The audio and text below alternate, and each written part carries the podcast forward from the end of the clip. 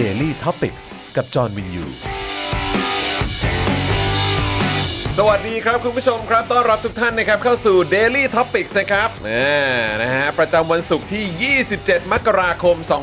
2566 นะครับ อยู่กับผมจางวินยูนะครับ แล้วก็แน่นอนนะครับวันนี้อยู่กับคุณปาล์มด้วย สวัสดีครับคุณผู้ชมครับ ครับผมนะฮะคุณปาล์มไม่ได้มามือเปล่านะค ค รั รั บบ นะฮะมาพร้อมกับน้ำของเขาด้วย ไม่ลืมนะไม่ลืมนะ ดูชื่อน้ำเลย โอ้เป็นของไทยนี่ด้วย เออ นะครับ อ่ะ แล้วก็แน่นอนนะครับ ดูรายการไลฟ์แล้วก็ร่วมจัดรายการเรานะครับ พี่ใหญ่สป็อคดักทีวีนะครับ ครับผมสวัสดีครับทุกท่าน สวัสดีครับ สวัสดีครับ พี่ใหญ่ครับ สวัสดีคุณผู้ชมด้วยนะครับ ต้อนรับเข้าสู่วันศุกร์นะครับ เวลาบ่ายโมงหน่อยๆนั่นแหละครับ วัน นะ นี้ก็ ฮะ เป็นวันศุกร์แห่งชาตินะฮะ วันศุกร์แห่งชาติ เออนะครับ ต้อนรับทุกท่านเลยนะครับ นะฮะ สวัสดีครับ สวัสดีคุณพลอยรุ้ง คุณเมกุรุนะครับ คุณ คุณตูนไหมฮะ คุณกาโม คุณธนาโนน คุณสุพันธ์นีแฟรงค์นะครับ นะคุณเอสคริส คุณเบียร์ คุณดิฟชาโดด้วย ครับ นะ นะครับ มีคนอ่าอ่าคุณคุณพลอยรุ้งเนี่ยแหละ ถามถึงเพลง Supporter นะครับ บอกว่าก ลับมาเปิดได้ไหมอ่ะอืม กลับมาเปิดได้มุ้ย เออนะครับ สวัสดีนะครับอ่าคุณผมคือมนุษย์ลุงด้วยสวัสดีครับ สวัสดีครับ คุณแทนด้วยนะครับ คุณพีทนะครับนะคุณคามูด้วยแล้วก็คุณ ครับ แพทด้วยนะครับผมนะสวัสดีทุกทท่านเลยนะครับนะฮะคุณ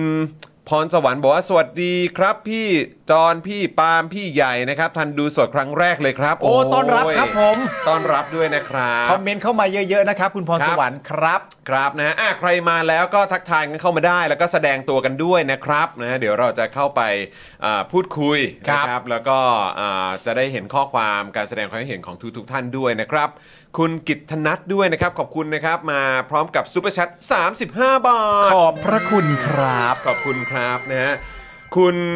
GI ใช่ไหมครับ บอกว่าสวัสดีครับ จากซิดนีย์ออสเตรเลียครับ สวัสดีครับเออนะฮะคุณนายรับกินคองบอกว่าวันนี้ CEO เอ่อ CEO ไม่มาเหรออืม CEO ไม่มาครับ ไม่มาครับ ไม่ ผม มาวั วัน นนี้ นี้ไม่ได้มา ครับ นะครับ หลายคนก็ถามว่าวันนี้จะมีของนำมาแจกหรือเปล่าเออครับผม ถามมาตั้งแต่หัวรายการ ครับนะฮะวันนี้ก็อยู่กับผมครับอยู่กับผม อยู่กับ นะฮะ ผม นะฮะสวัสดีคุณ LK Matters ด้วยนะครับ บอกว่าเอาบุญมาฝากครับ ไปปอเต็กตึงมาครับ อ๋อ ผมข ครั อบบ พระคุณ ผมขอบ มาพกระคุ นะ ณ ครับ ครับ คุณสิงห์ทองสวัสดีนะครับ คุณ Tiger Ace นะครับ สวัสดีนะครับผมนะฮะคุณแพทบอกว่าได้เข้ามาเช็คอายุสมาชิกสักที นึกว่าขาดตอนไปแล้วเสียอีก ไม่ นะค ขา รับ ดนะครับ ยังอยู่ 12 บวกนะครั อ่า บ ขอบคุณมากนะครับ คุณเดอะแบล็กนะครับบอกว่าเมื่อวานที่หอศิลป์บรรยากาศกิจกรรมดีมาก ตามอยู่เหมือนะ กันครับ ใช่ ตามอยู่เหมือนกันนะคครับรับ แม้ว่าเราจะไม่ได้ไปนะครับ แต่ว่าก็ ใช่ ติดตามอยู่ตลอดเวลาเลยนะครับ พอดีเมื่อ ครับ วานนี้ก็แน่นอนแหละเรามีภารกิจต้อง ดูแลลูกๆกันนะ ครั ฮะ บผม เออครับผมต้องขออภัยด้วย แต่ว่าเราก็ส่งแรงใจนะครับ แล้วก็ช่วยเอ่อเขาเรียกว่าส่งเสียงกันแบบเต็มที่เลยนะครับ ครับ เอ่อสวัสดีเอ่อคุณสิงห์ทองบอกว่าเด้งอีกแล้วอ๋อครับ ผมไม่เป็นไรนะอ่ะลอง refresh ดูนะค ครั รับ บ คุณเกียร์บอกว่าผิดหวังกับฝ่ายค้านครับทำให้สิ้นหวังกับประเทศไปด้วยเลย ใจเย็นอย่าเพิ่ง ใจเย็น สิ้ ครั น บ หวังครับอย่าเพิ่งสิ้นหวังครับนะฮะก็คือจริง ๆ แล้วเราก็ต้องช่วยกันผลักดันกันในทุกๆช่องทางนะครับพักการเมืองนักการเมืองเนี่ยนะครับ คืออย่างที่ผมบอกไปเมื่อวานเนี้ยนะครับว่าคือคือขึ้นชื่อว่าเป็นนักการเมืองอ่ะ ใช่ จะเป็นฝั่งไหนก็ตามเราก็ต้องเออคอย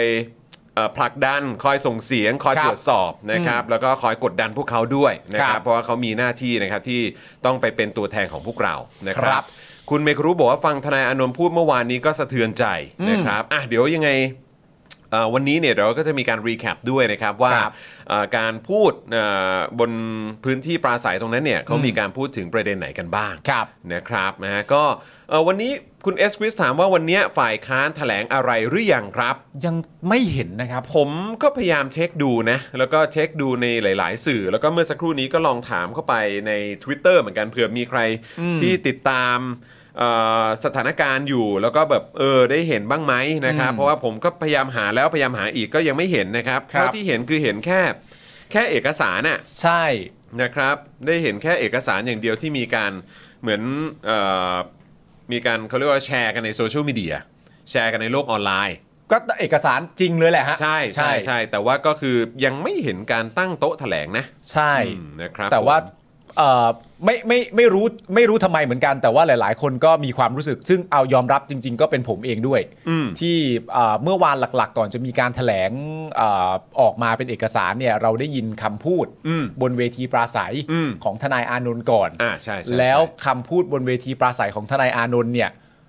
เอ่อผมเองเนี่ยเข้าใจว่ามันจะต้องมีการแถลงด้วยวาจาเกิดขึ้น อืม อย่างแน่นอน อืม คิดว่าอย่างนั้น อืมใช่ นะตอนนี้ ใช่ ก็เลย ใช่ ก็เลยไม่แน่ใจว่าสรุปสุดท้ายแล้วเอกสารที่ว่านั้นคือสิ้นสุดการแถลงแล้วใช่ไหม อืม หรือว่า ครับ จะมี ผม การแถลงด้วยวาจาอีก อันนั้ ะรั น บ คือ ผม แบบเป็นท่าทีการแสดงออกที่ที่ที่ที่หยุดอยู่แค่นั้นหรือเปล่า เราก็ไม่รู้เหมือนกัน เออครับ นะครับก็เดี๋ยวต้องรอดูกันแล้วก็ติดตามกันด้วยนะครับ คุณเบียร์บอกว่าตอนนี้กำลังดู Daily Topic อยู่ที่ตั้งฮกกี่นะ อ้าวโอ้โห สรุปเมื่อวานได้ไปไหมครับ คิดว่าคงไม่ได้ไปนะ คิดว่าเมื่อวานอาจจะไม่ทันนะเนอะ ถ้ามา เออ ซ้ำวันนี้แล้วก็ นะ ฮะ เออแต่ว่าก็อย่างที่เราได้อัปเดตกันไปเอ่อเมื่อวานนี้เนี่ยคุณจูนก็น่ารักมากๆเลยมาอัปเดตให้พวกเราทราบว่าเดี๋ยว 1 มีนาเนี่ยเขาก็จะปิดตอน 2 ทุ่ม อ่า นะ ใช่ ค ครั รับบ ฉะนั้นก็อยู่กันยาวๆได้นะครับ ครับ คุณสารไทยบอกว่าดูสดจากราชบุรีนะครับนะฮะแต่อาจจะดูจบรายการสดรอบอะไรนะฮะอาจจะดู ดูจบ จบ รายการสดรอบนี้ครับ อืม อาจจะหมายถึงวันนี้อาจจะได้ดูตั้งตั้งแต่ต้นจนจบ อ๋อ ถึงจบเลยหรือเปล่า โอคครับ นะฮะ ผมนะฮะเอิ่มแถลงการแบบ ประชาธิปไตยเหมาะสมเหรอครับ ครับ คุณเอสคริสนะครับบอกว่าบะหมี่ดีต้องตั้งฮกกี่ ครับ อ่า ผม นะครับ คุณเบียร์บอกว่าเมื่อวานไม่ทันครับ ก็เลยไป normal steak แทน นี่ โอ้โห มันต้องอย่างนี้ โโห คุณ สุดอด เบียร์ เลยนะครับนะฮะสวัสดีคุณบิวโฟนด้วยนะครับนะฮะคุณ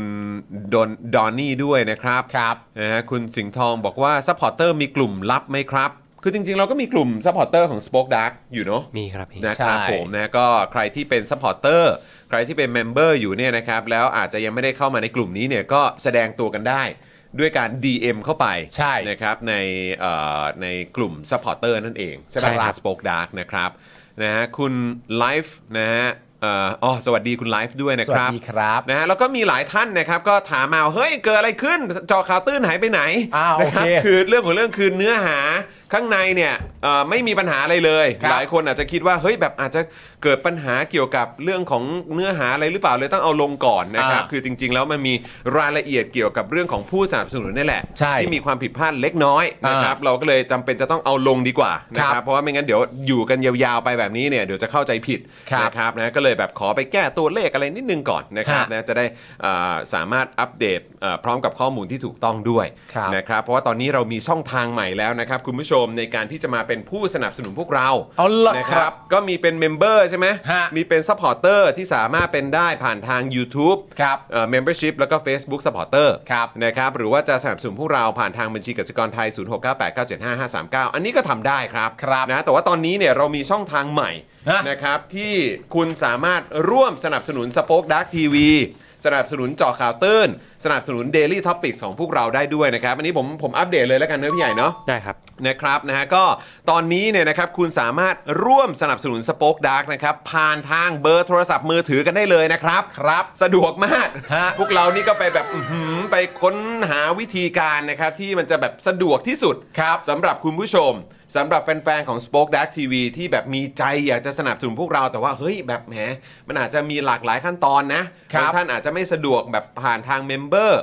ของทาง YouTube อ่า ของทาง Facebook Supporter มันอาจจะหลายคลิกต้องกรอกอะไรต่างๆ อาจจะมีความสับสนเกิดขึ้นได้ ครับ ตอนนี้เนี่ยสนับสนุนผ่านเครือข่ายโทรศัพท์มือถือได้เลยครับ อ่า นะฮะก็ตอนนี้เนี่ยมีอยู่ 2 เครือข่ายก่อน ครับ นะครับเดี๋ยวเครือข่ายอื่นๆเนี่ยก็จะตามมาด้วย อืม นะครับตอนนี้ 2 เครือข่ายนะครับก็คือทาง AIS กับ d t แทนั่นเอง ครับ นะครับนะซึ่งก็คุณสามารถอ่ากดโทรออกได้เลยนะครับอย่างเนี่ยเรามีอยู่ 3 แพ็กเกจด้วยกัน ครับ เดือนละ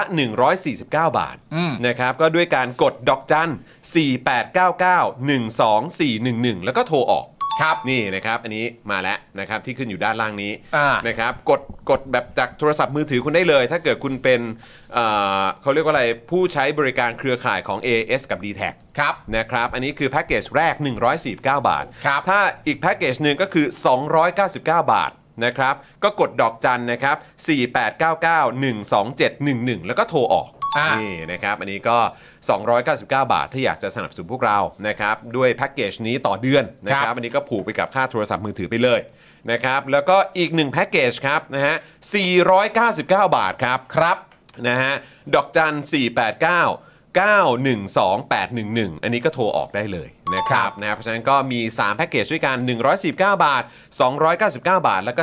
499 บาทนั่นเองนะครับ ครับ นะฮะก็ถ้าเกิดสมัครแล้วเนี่ยก็จะสามารถเข้ามาดูรายการตอนพิเศษพิเศษได้ในกลุ่มที่เปิดให้ดูเฉพาะผู้สนับสนุนทาง Facebook Page Spoke Dark Supporter นั่นเองนะค ครั รับ บ นะฮะแล้วก็ใครนะครับที่เป็นซัพพอร์ตเตอร์ทาง YouTube แล้วก็ Facebook เนี่ยนะครับก็อาจจะรบกวนนิดนึงนะครับ ฮะ ทักแชทไปที่เพจ Spoke Dark Supporter นะครับเพื่อรับลิงก์เข้ากลุ่มได้เลยนะครับ ครับ นะฮะก็ยังไงฝากคุณผู้ชมนะครับอันนี้เป็นช่องทางที่เราไปแบบโอ้โหไปติดต่อมานะครับแล้วก็พยายามหาวิธีการนะครับให้คุณผู้ชมมาเป็นผู้สนับสนุนพวกเรากันแบบรายเดือนเนี่ยที่ง่ายแล้วก็สะดวกสบายที่สุดนะครับ ครับ กดง่ายมากๆเลยทางโทรศัพท์มือถือนะครับเราจัดมาให้เรียบร้อยแล้วนะครับคุณผู้ชมครับ ครับผม นะฮะ แจ๋วมากๆหาวิธีกันไป ใช่ครับ นะ ผ ฮะ มนะฮะอ่ะส่วนคนที่อยู่ต่างประเทศคุณสุพันธ์นีแฟรงค์เอ่อถามมานะครับก็อันนี้คือจริง ๆ แล้วก็มายังเป็นเมมเบอร์ทาง YouTube แล้วก็เป็นซัพพอร์เตอร์ทาง Facebook ได้อยู่นะครับ ครับ เออนะครับผมนะก็ยังไงก็ก็ฝากด้วยละกันนะครับ ครับ นะฮะอ่ะแล้วก็แน่นอนวันนี้เราก็มีข่าวคราวมาอัปเดตกันเช่นเคย ฮะ นะครับก็เดี๋ยวบอกหัวข้อข่าวก่อน ได้ กว่า เลย นะครับวันนี้นะครับเราก็จะมาคุยกันในประเด็นของน้องตะวันกับน้องแบม ครับ นะครับซึ่งแน่นอนน้องๆทั้งสองคนก็ยังสู้อยู่ ครับ นะครับแล้วน้องๆทั้งสองคนเนี่ยก็ยังยืนยันนะครับตามเจตนารมณ์ของตัวเองนะครับที่จะยังอดเอ่ออาหารนะครับแล้วก็อดน้ำนะครับแต่ว่าเอ่อเมื่อวานที่ผ่านมาเนี่ยเราก็ได้เห็นพลังนะครับของประชาชนนะครับที่ออกมาส่งเสียงกันแล้ว ครับ นะ นะครับแล้วเดี๋ยวเราจะมาอัปเดตกันนะครับว่าเมื่อวานนี้นะครับที่เอ่อพื้นที่ชุมนุมเนี่ยเขามีการพูดพูดในประเด็นไหนกันบ้าง ครับ นะครับแล้วก็เรียกร้องในประเด็นไหนกันบ้างนะครับ ครับ นะฮะแล้วก็ยังมีในพาร์ทของพบชนครับ ครับ นะฮะ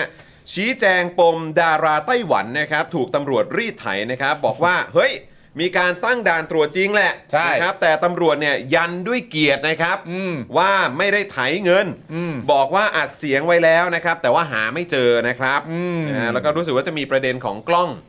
ที่เขาบอกว่าติดอยู่กับตัวของเจ้าหน้าที่ด้วย อ่า แต่ว่าเขาบอกว่าลบกันทุกทุกสัปดาห์ อ่า ลบกันทุกเอ่อแบบทุกทุกวีกอะ แล้วทำไมมันเข้าวันพอดีเหรอ เหตุการณ์นี้มันผ่านมา 3 สัปดาห์แล้วอืมนะครับ ครับ ผม นะฮะ ก็เป็นเรื่องบังเอิญนะครับ ครับ แล้วก็ ครับ อีกเรื่องนะครับก็คือรายงานจาก The World Justice Project ครับ นะครับชี้ว่าในปี 2022 เนี่ยนะครับก็คือปีที่ผ่านมาเนี่ยนะครับประเทศไทยรั้งอันดับ เออ 80 จาก 140 ประเทศนะครับ ครับ ด้านหลักนิติธรรมนั่นเอง ใช่ อืมนะครับก็ คือประเด็นเรื่องตัวเลขเนี่ยผมว่าเอ่อพูดในรายการเราแล้วสนุกนะฮะ ครับ เพราะว่ามันเป็นตัวเลขที่แม่ ครับผมอืมเห็นได้ชัดนะครับ เห็นได้ชัด เห็น นะ ได้ ว่า ชัด จะ จริงๆ จะไปกันต่อยังไงนะฮะ ใช่ครับนะฮะแล้วก็อีกเรื่องหนึ่งครับแหมนี่ก็เป็นประเด็นนะครับเกี่ยวกับเรื่องของของเล่นใหม่หรือเปล่า อ่า จะเรียกว่าของของเล่นใหม่ได้ไหมนะครับอันนี้เป็นประเด็นที่คอรมอเนี่ยอนุมัติซื้อเครื่องบิน VIP นะครับราคา 8,784 ล้านบาทครับอืมนะครับ ช่วงนี้ประเด็นคำว่า VIP หรือ VVIP นี่มา มา แรง แรงนะครับมาแรงครับ เห็น มา เต็ม แรง หน้าสื่อนะฮะ ใช่นะครับ ก็เดี๋ยวติดตามกันนะครับ แล้วก็เช่นเคยนะครับ เราก็จะมาอัปเดตในประเด็นของนักกิจกรรมที่ถูกดำเนินคดีเอ่อทางการเมืองด้วยนะครับ ครับผม นะฮะอ่ะแต่ว่าก่อนอื่นเลยนะครับ เรามาเออขอบพระคุณนะครับ ผู้สนับสนุนใจดีของเรากันก่อนดีกว่านะครับ ครับ นะฮะ ผม อ่ะเริ่มต้นกัน ครับ ที่ ผม ตั้งฮกกี่ก่อนเลยดีกว่า เริ่มกันที่ตั้งฮกกีนะครับคุณผู้ชมครับ ตั้งฮกกีบะหมี่กวางตุ้งครับ อาหารที่ดีนะครับ อุดมไปด้วยดราม่าแสนอร่อยของชาวเน็ตในทุกๆวันครับ สั่งได้ที่ Facebook ตั้งฮกกีครับผม ถูกต้องครับผมนะฮะ ล่าสุด ก็ ผมเพิ่งเห็นข้อความของคุณเกตด้วยนะ อืม คุณเกตไปคอมเมนต์ในคลิปที่คุณไปที่คุณไปถามคำถามคุณเนมอ่ะ เออเออ เอ เอ อ อ ที่ไปถามคำถามคุณเนมว่าได้ชื่อเนวเนมมาได้ยังไง อ๋ อะ อ คุณเกดก็มาคอมเมนต์นะจอน แหม เออ ครับผมก็ อ่ะ แหม เปิดเปิดแผลไว้ แปลว่า ก็เลยโดนยี ก็โดนยี ครับผม เกดเขาก็มาคอมเมนต์แต่ก็ทุกคนก็ทุกคนก็ชมว่าน่ารักนะครับ ครับผม น่ารักนะ อืม ก็คนมันจริงใจนะครับ ครับผม ฮะ นะครับ ครับนะฮะอ่ะแล้วก็แน่นอนนะครับน้ำว้าพาวเดอร์ครับผงกล้วยน้ำว้าดิบออร์แกนิกตราน้ำว้านะครับบรรเทาอาการกรดไหลย้อนอย่างได้ผลนะครับ ครับ พร้อมเสริมพรีไบโอติกให้จุลินทรีย์ที่ดีในลำไส้ เพื่อภูมิคุ้มกันร่างกายที่ดีนั่นเองนะครับ ครับ มาพร้อมกับโปรโมชั่นพิเศษนะครับเฉพาะแ ฟนรายการ Daily Topics นะครับ เมื่อซื้อครบ 600 บาทครับ รับส่วนลด 50 บาทไปเลยทันที ครับ นะ โปรโมชั่นนี้นะครับเฉพาะการสั่งซื้อผ่านทางช่องทางออนไลน์เท่านั้นนะครับเพราะฉะนั้นก็ไปสั่งกันได้เลยที่ Facebook ของน้ำว้าพาวเดอร์นะครับ ครับผม ครับ แล้วเราต่อกันที่ XP Pen ครับคุณผู้ชมครับ XP Pen เมาส์ปากการะดับโปรนะครับ เขียนลื่นคมชัดทุกเส้น เก็บครบทุกรายละเอียดในราคาเริ่มต้นไม่ถึงพันนะครับ ดูข้อมูลเพิ่มเติมได้นะครับที่เพจ XP Pen นะครับผมเข้าไปดูได้ว่ามีอะไรแล้วบ้างนะตอนนี้นะครับผมแล้วก็ไปดูรีวิวด้วยว่าแต่ละคนใช้งานแล้วเป็นอย่างไรกันบ้างนะครับเสริมเสริมความเขาเรียกว่าอะไรเสริม แรงบันดาลใจ เสริมแรงบันดาลใจ เออครับ นะครับ ผ ผม ม ตอนเนี้ยคือเอ่อด้วยความที่ผมก็ชอบแบบเรื่องของดิจิทัลอาร์ตใช่ไหม ใช่ เออแล้วก็คือ XP Pen นี้เอาคือเอาตรงๆเลยก็เหมือนเป็นแรงบันดาลใจให้กับพวกเราด้วยแหละ ครับ นะครับเพราะว่าก็คือแน่นอนการวาดบนแบบกระดงกระดาษอะไรต่างๆ เหล่านี้มันก็มันก็เป็นสิ่งที่เราคุ้นเคยกันมาอยู่แล้ว ครั อะ่ะ บ แต่พอมาเจอแบบช่องทางในการทำดิจิทัลอาร์ตอ่ะ อืม เออมันก็ทำให้เราสนใจมากยิ่งขึ้น ผมก็เลยเริ่มไปติดตาม อืม คือผมอะ่ะก็เริ่มจากเอ่อเข้าไปดูใน XP Pen นั่นแหละ ครับ แล้วก็ไปเจอแบบว่าเหมือนงานอาร์ตของศิลปินเอ่อทั้งไทยแล้วก็เทศด้วย อืม ใช่ไหมครับ แล้วผมก็เริ่มไป Follow แล้วมันก็เลยต่อยอดต่อยอดต่อยอดไปเรื่อยๆ จนเจอศิลปินแบบดิจิทัลอาร์ตอ่ะ อ่า ที่เอ่อเขาแอคทีฟกันอยู่ในโลกออนไลน์ด้วย อ่า ผมก็ไปตามใน Twitter อืม แล้วช่วงเนี้ยเขาก็มีการ เหมือนทำเป็นแคมเปญหรือแบบเป็นเทรนด์อะไรสักอย่างก็ไม่รู้อ่ะ อืม คือเหมือนคนที่เขาเป็นเป็นเอ่อศิลปินดิจิทัลอาร์ตอ่ะ อืม เขาก็จะมีการโพสต์รูปตัวเอง อ่า เอ่อคู่กับงานอาร์ตของตัวเอง อ่าฮะ เออ ก็คือหมายความว่าเหมือนตัวอาร์ติสกับเอ่องานอาร์ตของเขาอ่ะ อ่า คู่กัน อ่า แล้วให้ดูว่าเออคนทำงานอาร์ตเนี่ยเขาหน้าตาประมาณ นี้นะเขาเป็น โอ้โห อะไรอย่างเงี้ยแล้วเขาก็จะโพสต์คู่กับเอ่องานดิจิทัลอาร์ตที่เขาทำด้วย อ่า ก็เจ๋งดีแล้วเราก็จะเห็นคนแบบหลากหลายลุกอ่ะบางทีเราจะคิดว่าเออแบบคน อ๋อ ทำงาน โอเคโอเค อาร์ตนี่ โอเค จะต้อง น่า ดูแบบ สนใจ เซอร์ๆใช่ป่ะดูอะไรอย่างเงี้ยแต่จริงๆ อ่า แล้วก็มีลุกแบบคมๆหล่อ อ่า ๆสวยๆหรือว่าอาจจะเป็นแบบลุกแบบโอ้โหแบบหนวดเคราเฟิร์มๆมาเลยอะไรอย่างเงี้ยบางคน อ่า ก็ แต่งตัวแบบลุคโบฮีเมียนอะไรอย่างเงี้ยก็มีด้วยเหมือนกันอะไรเงี้ย อ่า เออ ก็เจ๋งดีนะครับเรา เออ มัน ได้ ทำให้รู้ว่าคือทุกคนเป็นอาร์ติสต์ได้อะ ใช่ นะครับ มันผมว่าเป็นเรื่องที่คนสนใจมันให้อารมณ์คล้าย ๆ กับว่าเวลาเราได้เห็นเอ่อตัวละครตัวหนึ่งกับคนภาคอะ เออเออเออเออเออเออใช่ใช่ใช่ใช่ใช่อืม จอนจอนเป็นคนภาคตัวละครตัวนี้ ก็มีหน้าจอนกับหน้าคนนี้มาพูดกัน เออ แต่อันเนี้ย เออ เป็นลักษณะงานศิลปะของเขา ใช่ที่เขารังสรรค์ขึ้นมา กับผู้ที่เป็นคนรังสรรค์ขึ้นมา ถูกต้องเออ แจ๋วนะฮะ เจ๋งนะเจ๋ง แว นะ ฮ นะครับก็ขอบคุณ XP Pen ด้วยนะครับ เพราะว่า ครับ XP Pen ก็ถือว่าเป็นเอ่อเขาเรียกว่าคนที่มาเปิดโลก ใช่ ดิจิทัลอาร์ตให้กับทุกๆ คนนะครับ นี่ไงเริ่มต้นในราคาไม่ถึงพัน ใช่ครับ นะนะฮะก็เข้าไปดูนะครับว่าชอบแบบไหนก็ไปสั่งซื้อกันได้นะครับ ครับ นะ ผ ฮะ ม แล้วก็แน่นอนครับนะฮะสำหรับจินตรักษณ์คลินิกนั่นเองนะครับจมูกพังเบี้ยวทะลุระเบิดมาจากไหนนะครับมาให้คุณหมอเชษฐ์แก้ให้ได้หมดทุกรูปแบบเลยสวัสดีครับหมอเชษฐ์ครับ สวัสดีหมอเชษฐ์ครับ นะฮะเขาคือคนที่โรงพยาบาลทั่วไทยเนี่ยนะครับโยนงานยากมาให้แก้เสมอเลยนะค ครั รับบ รู้กันเฉพาะคนในวงการ เทพจริงเรื่องงานซ่อมจมูกพังเนี่ยต้องหมอเชษฐ์จินตรักษณ์คลินิกนะครับสอบถามไปได้เลยนะครับที่จินตรักษณ์คลินิกทาง Facebook นั่นเองนะครับนี่เลยนะครับตรงนี้นะครับอืมนะฮะ เราต่อกันที่เฟรนชิกครับคุณผู้ชมครับ ครับ เฟรนชิกน้ำพริกหนังไก่เกรดพรีเมียม รสชาติจัดจ้านถึงเครื่องถึงใจครับผมสั่งได้ทางไลน์นะครับแอดเฟรนชิกส่งฟรีทุกบ้านนะครับผมของยังโอเคนะ ยังเหลือยังเหลือยังเหลืออยู่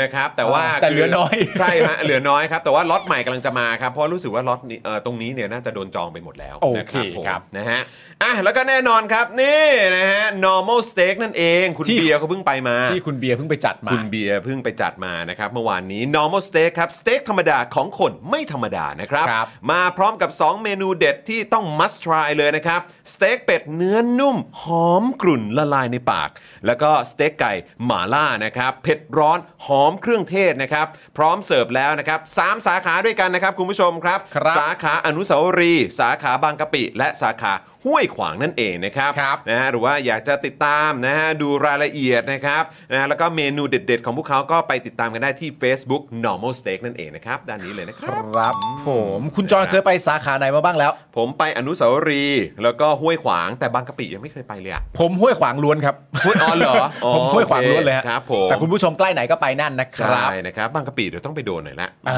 ยังไม่ได้ไปเลย จริง ๆ จะว่าไปก็ใกล้นะ ตรงเนี้ย เออไม่ได้ไกลไม่ได้ไกลมาก ใช่ ไม่ได้ไกใช่ลาถ้ามก ถ้าถ้านับจากตรงเนี้ยก็ถือใช่ว่าใกล้ ใช่ เออ ใช่ใช่ ใกล้สุดแล้วด้วยมั้ง ครับ เออ ผม ใช่ไหมครับนะฮะอ่ะแล้วก็ฝากคุณผู้ชมด้วยนะครับสำหรับคอร์สนะครับที่เหมาะมาก ๆ เลยสำหรับใครก็ตามที่ทำคอนเทนต์ออนไลน์นะครับแล้วก็อาจจะทำธุรกิจในโลกออนไลน์ด้วยนะครับจะเป็นธุรกิจขนาดใหญ่ขนาดเล็กเนี่ยก็ได้หมดเลยนะครับ เพราะว่าตอนนี้คนเนี่ยเจอผลกระทบเยอะครับนะก็คือเรื่องของราคาแอดราคายิงแอดเนี่ยมันแพงแพงครับแต่จะทำยังไงเนาะให้เรารู้วิธีที่จะ reach ไปถึง target group ของเรา ครับ ได้ มากที่สุดแล้วเราก็เสียเงินน้อยที่สุดด้วยนะครับ ฮะ วิธีลดค่าโฆษณาและขยายฐานลูกค้านะครับด้วยการเพิ่ม Organic Reach ครับ จากการนับคะแนนและการบริหารโพสต์นะครับคอร์สนี้เรียนผ่านคลิปครับ ง่ายมาก 30 นาที ครึ่งชั่วโมงเท่านั้นเองคุณผู้ชม อ่าฮะ เอกสารก็ไม่เยอะ ครับ 11 หน้าเท่านั้น ครับ นะครับมาเป็นไฟล์ PDF เลยนะครับ จะเปิดอ่านที่ไหนอะไรยังไงได้หมดเลยนะครับเรียนรัดเรียนไวเข้าใจพื้นฐานไปใช้กับโซเชียลมีเดียได้ทุกแพลตฟอร์มเลยนะครับ ครับ ค่าคอร์สเนี่ยนะครับ 2,999 บาทเท่านั้น ครับ ทักแชทนะครับ แล้วก็ส่งข้อความไปหาพ่อหมอได้เลยนะครับ ที่ Facebook Page คอร์สแก้ปัญหานะครับนะฮะหรือว่าจะโทรไปหาพ่อหมอก็ได้นะครับ ที่เบอร์ 0858275918 นั่นเองนะครับ ครับ ซึ่งเบอร์นี้นอกจากจะโทรไปติดต่อเรื่อง ค่าคอร์สแล้วหรือเรื่องเรื่องการลงคอร์สนี้แล้วเนี่ยนะครับ ก็ถ้าเกิดใครสนใจอยากจะซื้อโฆษณากับเรานะครับ ก็สามารถติดต่อเบอร์นี้ได้ด้วยเหมือนกันนะครับ วันละ 999 บาทเท่านั้น ครับ ซื้อเป็นรายสัปดาห์ ซื้อเป็นรายเดือนเนี่ยนะครับ ก็มีส่วนลดให้ด้วยนะครับ ครับผม นะแล้วก็ฝากคุณผู้ชมด้วยนะครับ ด้านล่างนี้นะครับ ตอนนี้ก็มีช่องทางให้คุณผู้ชมนะครับ สามารถมาเป็นผู้สนับสนุนพวกเราแบบรายเดือนได้ผ่านทางการเอ่อเขาเรียกว่าอะไรผูกกับเบอร์โทรศัพท์มือถือ ใช่แล้ว นะครับสะดวกมากมี 3 แพ็กเกจให้เลือกนะครับ 149 บาท 299 บาท หรือว่า 499 บาทก็ได้ด้วยเหมือนกันนะครับ ครับ นะฮะ ผมสวัสดีน้องอี้ปอด้วยนะครับ สวัสดีคุณชบาด้วยนะครับ อ่าครับผม เมื่อสักครู่นี้มีคุณรันชิดา ครับ ซึ่งเป็น VIP 12 บวกเนี่ยนะครับ ครับ เข้ามาถามว่าเปลี่ยนเวลาตั้งแต่เมื่อไหร่ เปลี่ยนเวลามาเป็นบ่ายโมงนะครับ ผม ครับ อันนี้เฉพาะแค่วันพฤหัสกับวันศุกร์นะครับ ครับ วันจันทร์ถึงวันพุธยังคงเป็นเวลาเดิมตามที่เราเคยเข้าใจกันมานะครับ เฉพาะพฤหัสกับศุกร์จะเปลี่ยนเป็นบ่ายโมงนะครับ คุณรันชิดาครับ ขอบพระคุณครับ ถูกต้องครับผมนะครับ แล้วก็ฝากคุณผู้ชมด้วยครับสำหรับเจาะข่าวตื้นตอนใหม่นะครับ อ่ะ เดี๋ยว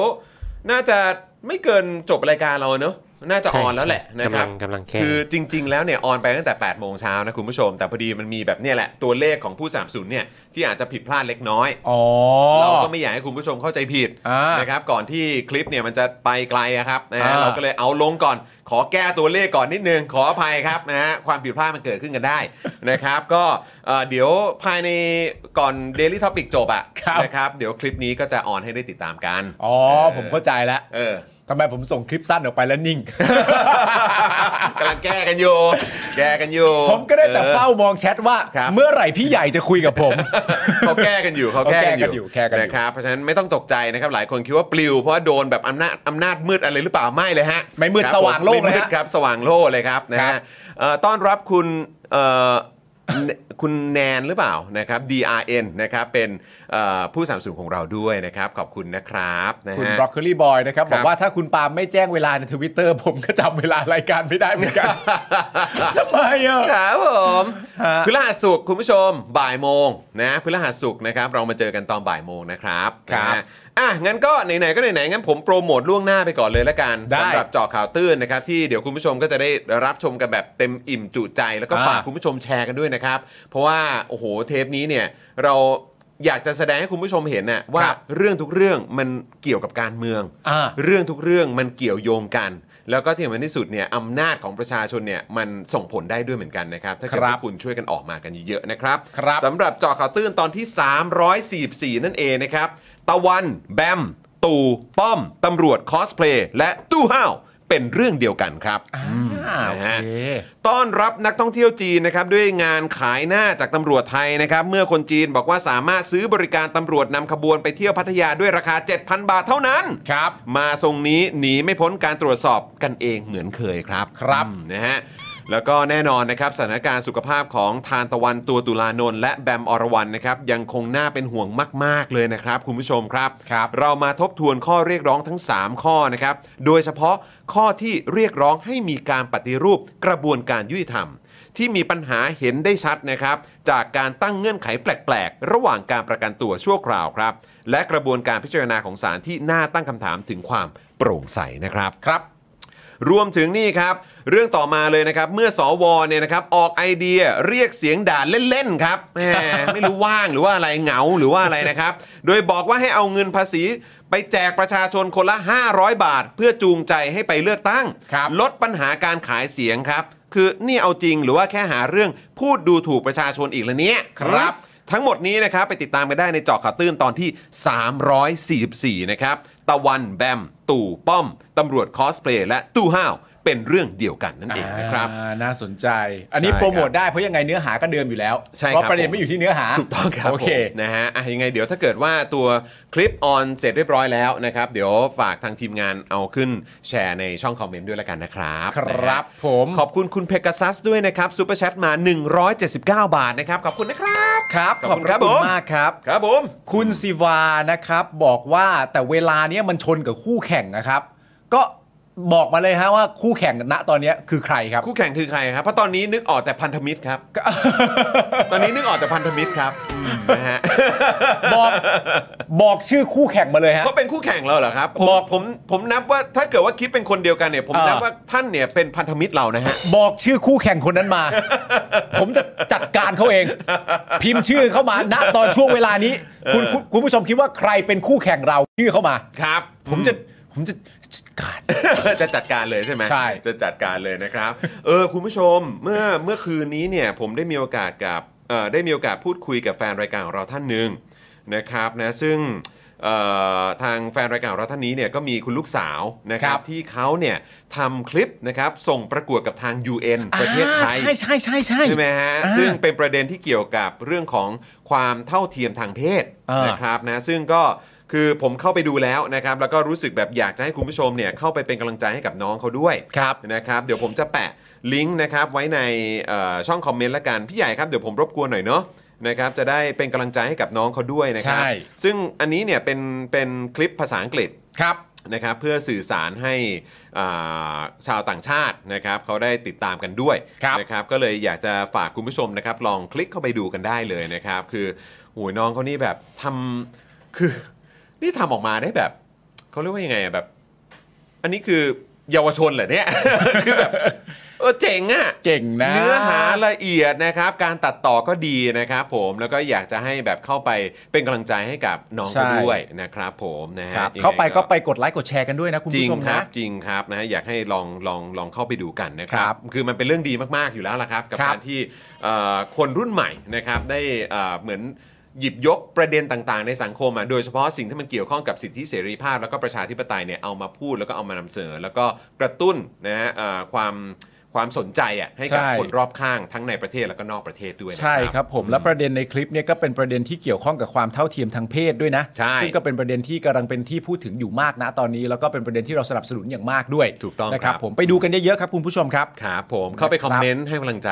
น้องเขาได้นะครับ ครับ นะฮะอ่าขอบคุณคุณดันเต้นิโรด้วยนะครับ เป็นผู้สนับสนุนของเรานะครับ แล้วก็ซูเปอร์แชทมา 9.99 US ดอลลาร์ครับ โอ้ย ห ขอบพระคุณครับ นะขอบคุณนะครับผม อ่าคุณผู้ชมเริ่มบอก ครับ รายชื่อมาแล้วนะฮะก็รู้สึกว่าจะรายการอะไรสว่างสว่างๆสักอย่าง อ๋อเล เนี่ย ยฮะเออ แล้วก็มี ผม คุณผู้ ได้ยินรายการหนึ่งเขาชื่อรายการตาสว่าง อ่า แต่ ใช่ ถ้าถ้าเรียกชื่อเล่นรายการ Daily Topic เนี่ยก็น่าจะเรียกว่ารายการปากสว่าง แล้วพักส ว่าง แล้วมันก็อาจจะคล้ายกัน ก็อาจจะก็อาจจะคือไปกันได้นะ แต่มันคนละอวัยวะเท่านั้นเอง อ๋อครับผม นะครับผม อืม ส่วนตัวพิธีกรนี่ผมไม่แน่ใจชื่อนะ เออ ว่าเขาชื่ออะไรนะครับ ครับ แต่รู้สึกมีคนเข้ามาท้าทายว่ากล้าโทรไปปะล่ะ นี่ ก็บอกเลยว่าโทรไปแล้วไม่ค่อยติด ฮอตมากไง ฮอตมาก ฮอตมากไงเออ โทรไปแล้วไม่ค่อยติด อะไรนะหมูแผ่นอะไร อะไรอะไรหมูแผ่น หมดแล้วด้วยไง หมดแล้วด้วย หมดแล้วด้วยไงเอออครับผม อ๋อโอเค ชื่ออะไรนะคุณผู้ชม ฮะ สิโรดเหรอ อ๋ออ๋อชื่อชื่อชื่อคุณสีโรดเหรอครับ คุณสิโรดเหรอครับ ไม่ ที่ ใช่ เป็น คุณด้วยเป็นอาจารย์ด้วยเหรอครับเนี่ยโอ้โห คุณสิโรดที่ว่านี่เป็นอาจารย์ด้วยเหรอ ครับผม แล้วเป็นคู่แข่งกับเราเหรอ ฮะ ผมพูดตรงนี้เลยนะ ครับ คุณสิโรด ครับ ไม่ว่าคุณจะเป็นใครก็ตามนะ ครับ สวัสดีครับ คือจะบอกคุณผู้ชมอย่าเรียกว่าอย่าเรียกเราเป็นคู่แข่งเลยครับ ครับผม เราไม่กล้าไปแข่งเขาครับ ครับผม เขา เขา โอ้โหเขาเรียกว่าฮอตเหลือเกินคนนี้ เขายอมเล่นด้วยก็ดีเท่าไหร่แล้วครับ ใช่ครับผมเขาเมตตามาแบบเล่นหัวรูปหัวกันด้วยเนี่ยก็ดีแค่ไหนแล้ว ไม่แต่ผมจริงๆนะผม ค เค รับ ยเอ่อดูรายการสัมภาษณ์อ่ะมันจะ อืม มีช่วงหนึ่งที่ แล้วแล้วฟังแล้วรู้สึกถึงอาจารย์สิโรธคือ เขามันเป็นแบบมันมีช่วงหนึ่งที่รู้สึกทางพี่ๆวง Big Ass อ่ะ อืม จะทำเป็นอัลบั้มขึ้นมาที่เอาเอาเอาศิลปินรุ่นปัจจุบันเนี้ย ครับ กับศิลปินอาจที่อาจจะเป็นรุ่นก่อนหน้าเราอะ อืม พวกคุณเสือธนพล พวกหินเหล็กไฟอะไรต่างๆ อืม กันานา อืม พวกเนี้ยมาร่วมทำในเพลงเดียวกัน เออ แล้วมันมีคำอธิบายคำหนึงที่ผมชอบมากเลยที่คุณแหลม อืม ซึ่งณตอนนั้นอยู่25ตอนนี้ไม่อยู่แล้วเนอะ เข้าใจว่ามาเป็นศิลปินเดี่ยวแล้วนะ อ่า อืม คุณ รับ คุณแหลมอ่ะพูดถึงพี่เสือธนพล อืม ในแง่ของการทำงานร่วมกัน ครับ แล้วตอนที่เริ่มต้นจะทำงานร่วมกันเนี่ยเขาก็มีความรู้สึกแบบเกรงๆเพราะแบบว่าเวลาเราเจอศิลปินรุ่นใหญ่เราเกรงนึกออกปะ ก็รุ่นใหญ่อะ รุ่นใหญ่แล้วก็มีความสามารถและที่สำคัญไม่รู้จักคาแรคเตอร์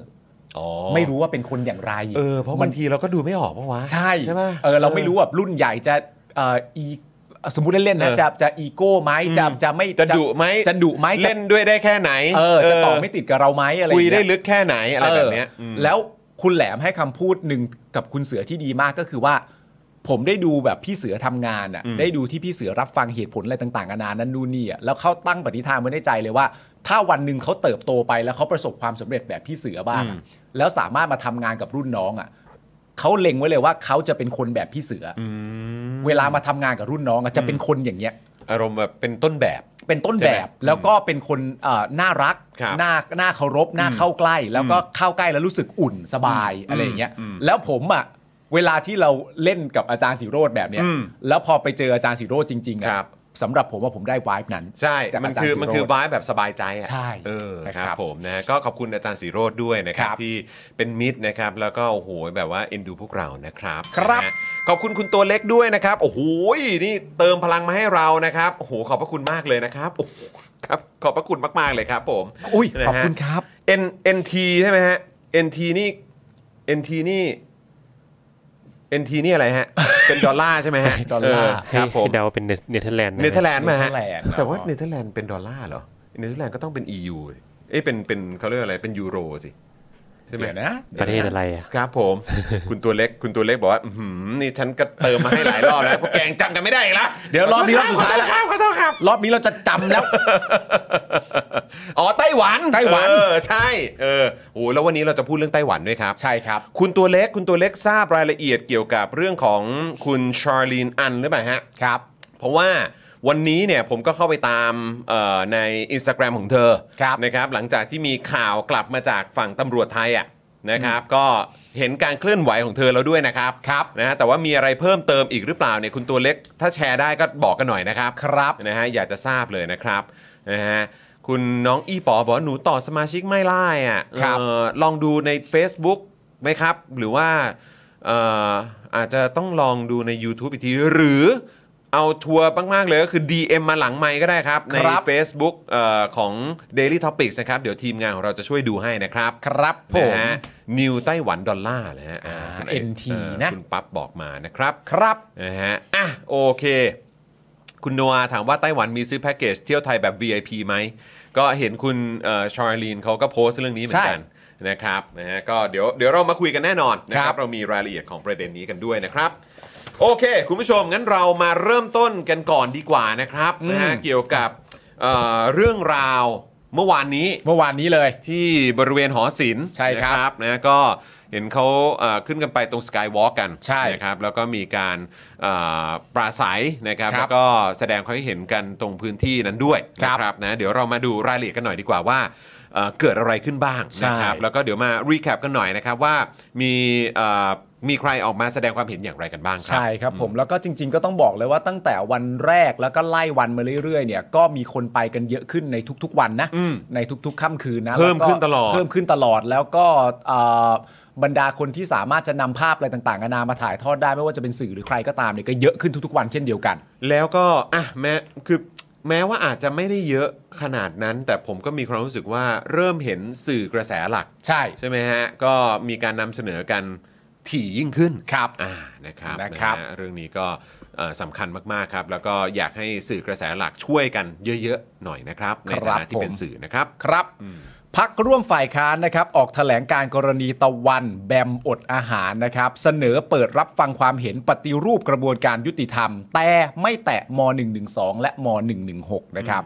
เมื่อวานนี้ครับคุณผู้ชมครับ คุณผู้ชมหลายๆคนก็น่าจะได้เห็นไปแล้วนะครับเรามารีแคปกันสักหน่อยนะฮะว่าพักร่วมฝ่ายค้านเนี่ยนะครับก็ประกอบไปด้วยพักเพื่อไทยพักก้าวไกลพักเสรีรวมไทยพักประชาชาติพักเพื่อชาติ และพักพลังปวงชนไทยนะครับ ออกแถลงการว่าสืบเนื่องจากการยื่นถอนประกันตัวเอง และอดอาหารอดน้ำของนางสาวทานตะวันตัวตุลานนท์หรือตะวัน กับนางสาวอรพันธ์ผู้พงศ์หรือแบมนะครับ ว่าถึงวันนี้เนี่ยทั้งสองคนมีอาการสุดลงอย่างน่าเป็นห่วง ดังนั้นเพื่อให้สถานการณ์ที่น่าเป็นห่วงนี้ยุติลง และเป็นจุดเริ่มต้นในการคลี่คลายสถานการณ์ความขัดแย้งทางการเมือง พักร่วมฝ่ายค้านจึงมีข้อเสนอเฉพาะหน้าร่วมกันดังต่อไปนี้นะครับ อันนี้เป็นจากคำพูดเลยนะ ก็คือเป็นข้อเสนอเฉพาะหน้านะครับ ครับ ข้อหนึ่งครับ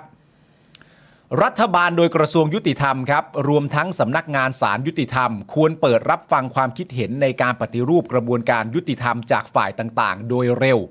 ทั้งจากประชาชนที่ได้รับผลกระทบจากกระบวนการยุติธรรมในปัจจุบัน นักกฎหมาย องค์กรสิทธิมนุษยชน และพักการเมืองครับ นั่นคือข้อที่หนึ่งนะครับ ครับ ข้อที่ 2 ครับ ขอให้ศาลยุติธรรมยึดมั่นในหลักความเป็นอิสระของผู้พิพากษา และต้องพิจารณาการให้สิทธิ์ประกันตัวของผู้ต้องหา หรือจำเลยคดีการเมืองอย่างเป็นธรรมเคารพหลักสันนิษฐานเอาไว้ก่อนว่าบริสุทธิ์ หรือว่า presumption of innocence และสิทธิ์ในกระบวนการยุติธรรมของประชาชนครับ ดังที่ได้รับรองไว้ทั้งในกฎหมายอาญาไทย และกติกาสากลระหว่างประเทศ ว่าด้วยสิทธิพลเมืองและสิทธิทางการเมืองครับ ทั้งนี้นะครับพักฝ่ายค้านเห็นว่าข้อเสนอเฉพาะหน้าข้างต้น จะป้องกันไม่ให้เกิดวิกฤตศรัทธาในกระบวนการยุติธรรมไปมากกว่านี้ การฟื้นฟูความเชื่อมั่นของประชาชนต่อกระบวนการยุติธรรม จะเป็นประการด่านสุดท้ายในการยุติความขัดแย้งของสังคมครับ อย่างไรก็ดีนะครับ ในแถลงการของพรรคร่วมฝ่ายค้านไม่ได้พูดถึงมาตรา 112 และมาตรา 116 ซึ่งเป็นหนึ่งในข้อเรียกร้อง 3 ข้อของแยมและตะวันแต่อย่างใดนะครับ อ่าของของแบมแล้วก็ ออ ตะ ขอ วั ง น แบม ครับ และ อืม ตะวันแต่อย่างใด ครับ นะครับ ผ ผม ม นะฮะอ่ะก็นั่นแหละครับ อันนี้ก็เป็นประเด็นใหญ่ประเด็นหนึ่งเลยนะครับ คุณผู้ชม ใช่ ที่พอไม่มีการพูดถึงประเด็นของมาตรา 112 แล้วก็ 116 เนี่ยนะครับ ทุกคนก็เลิกคิ้วกันนะครับว่าหึ ใช่ ยังไงคือยังไง ครับ ทำไมถึงไม่พูดถึงเรื่องนี้ อืม นะครับ ก็แบบนี้แหละครับก็จะต้องถูกวิพากษ์วิจารณ์แล้วก็ถูกกดดันต่อไปครับนะฮะก็ย้ำอีกครั้งคือจะเป็นนักการเมืองหรือว่าพรรคการเมืองฝั่งใดก็ตาม ครับ นะ นะครับยังไงเราก็ต้องอากดดันนะครับ แล้วก็ส่งเสียงไปถึงพวกเขานะครับ เพราะเขาแบบเขาเรียกว่าอะไรอ่ะนำเสนอตัวเองอ่ะ อืม เป็นตัวแทนประชาชนน่ะ ครับ ในเมื่อจะเป็นตัวแทนประชาชนน่ะก็ต้องฟังเสียงด้วย อืม นะครับ แล้วก็การแสดงออกคุณก็ต้องเป็นผู้ที่แสดงออกในนามของประชาชนด้วยครับ ใช่ครับ นะฮะ และทีนี้คือจริง ๆ แล้วประเด็นสำคัญสำหรับผมเนี่ยผมคิดว่าพอตอนแรกเนี่ย อืม เอ่ออย่างเช่นตัวผมเองผมก็เข้าใจอย่างนั้นเพราะว่าพอรู้ว่ามีการแถลงเนี่ยมาเป็นข้อข้อๆอ่ะ อืม เราอ่ะเข้าใจว่ามันคือข้อ 1 ข้อ 2 และข้อ อืม 3 แบบที่ข้อเรียกร้องของแบมกับตะวันได้เขียนไว้ อืม ว่าข้อ อืม 1 ให้ทำแบบนี้ อืม ข้อ 2 ให้ทำแบบนี้ อืม และข้อ 3 ที่เป็นเรื่องของ 1 1 2 กับ 1 1 6 มีความเห็นว่าให้ทำแบบนี้ อืม แต่มันไม่ใช่ อืม แล้วคนก็เลยแบบวิพากษ์วิจารณ์กันต่อไปในแง่ของประเด็นที่ว่า ข้อ 1 กับข้อ 2 เนี่ย มันก็อยู่ในข้อเรียกร้องของตะวัน อืม แต่ว่ามันเหมือนอารมณ์ประมาณว่า การรวมกันของพักฝ่ายค้านนะตอนนี้คือเห็นด้วยกับข้อ 1 และข้อ 2 นั่นแปลว่ารวมพักฝ่ายค้านเนี่ยรู้สึกอย่างเดียวว่ามีอะไรบางอย่างต้องปฏิบัติ กับเรื่องที่ข้อ 1 และข้อ 2 มันประมาณนี้ถูกไหมข้อ 1 คือกระบวนการให้ทางต้องเป็นอิสระ ข้อ 2 ก็คือปล่อยนักโทษทางการเมืองคร่าวๆมันเป็นแบบนี้ แต่ประเด็นก็คือว่าไอ้ข้อ 3 เนี่ย มันเป็นข้อที่เรียกร้องไปถึงพักการเมืองโดยตรง ใช่ คุณเลยอ่ะ ใช่ ไออันที่เป็นคุณเลยอ่ะ อืม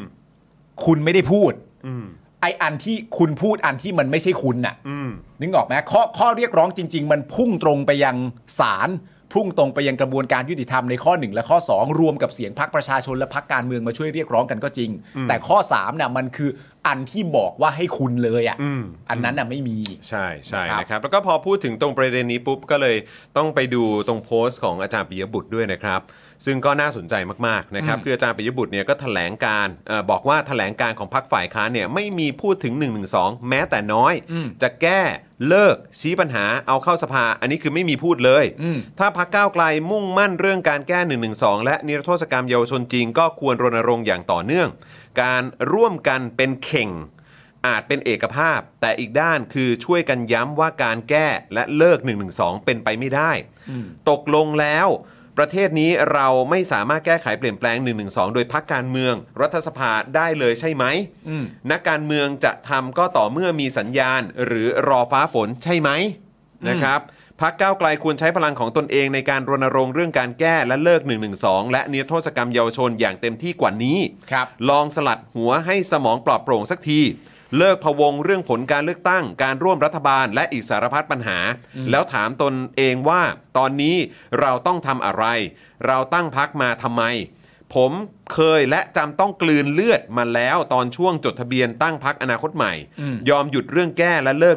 112 ในท้ายที่สุดก็ไม่ได้ช่วยอะไร สถานการณ์วันนี้เปลี่ยนไปมากแล้ว คิดทบทวนเป็นแบบที่ตนเองเป็น เดินหน้าให้เต็มที่เป็นความหวังของพลังใหม่ของสังคมดีกว่าครับนะฮะอาจารย์ปิยบุตรเอ่อเสริมมาอีกนิดนึง บอกว่าผมไม่ได้สนใจว่าก้าวไกลจะได้เท่าไหร่ จะชิงการ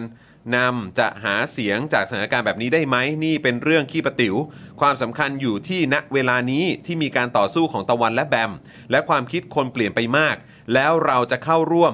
สร้างกลุ่มก้อนกันในหมู่นักการเมืองดั้งเดิม ว่าการแก้เลิก 112 เป็นไปไม่ได้ ครับ นะครับนะก็ก็ยังก็ยังผมก็รู้สึกเอ่อก็ยังนึกย้อนไปถึงถึงไอ้ที่เราคุยกันวันก่อนเนอะ อืม ที่ผมก็มีความคิดเห็นคือผมเข้าใจว่าวิธีการหรือว่ารายละเอียดบางอย่าง ก็อาจจะต้องมีการหยิบมาใช้กันบ้าง ก็อาจจะอาจจะยกมาอ้างกันได้ อืม แต่ผมก็มีความรู้สึกว่าถ้าเรายังใช้การเมืองกันแบบ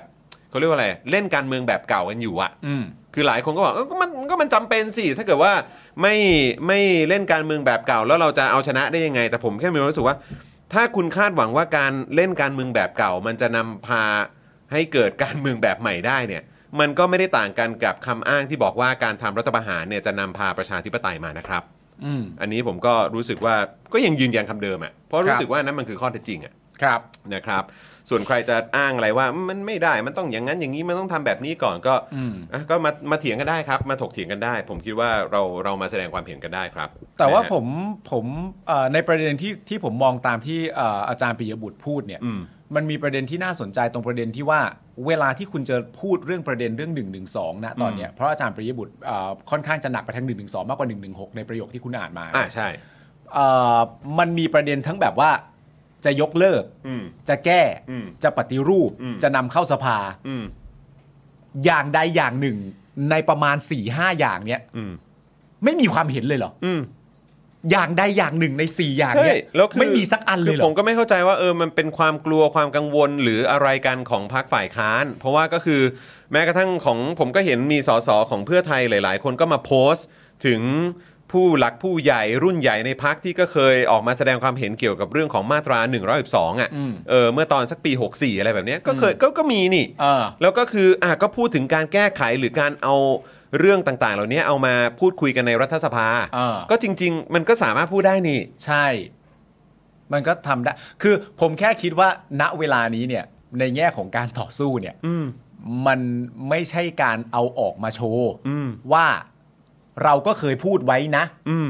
ผมว่าณตอนนี้ไม่ใช่คอนเทนต์นี้ คุณต้องแสดงออกให้มันชัดเจน เอออ อืม ถ้าสมมติว่า ทุกพักนะฮะ ทุกพักครับ อืม เอ่อชื่อฝ่ายค้านนี่ชัดเจนครับ เพราะว่าชื่อฝ่ายค้านก็เขียนมาเองว่าในฝ่ายค้านนี่มีใครบ้าง ก็ อืมมี เพื่อ พรรค ไทย ไหนบ้าง ก้าวไกลเสรีรวมไทยพักประชาชาติพักเพื่อชาติพักพลังปวงชนไทย อืม ก็มีเห็นอยู่อย่างชัดเจน แต่ประเด็นอย่างที่บอกไปก็คือว่า ถ้ามันไม่อยู่ใน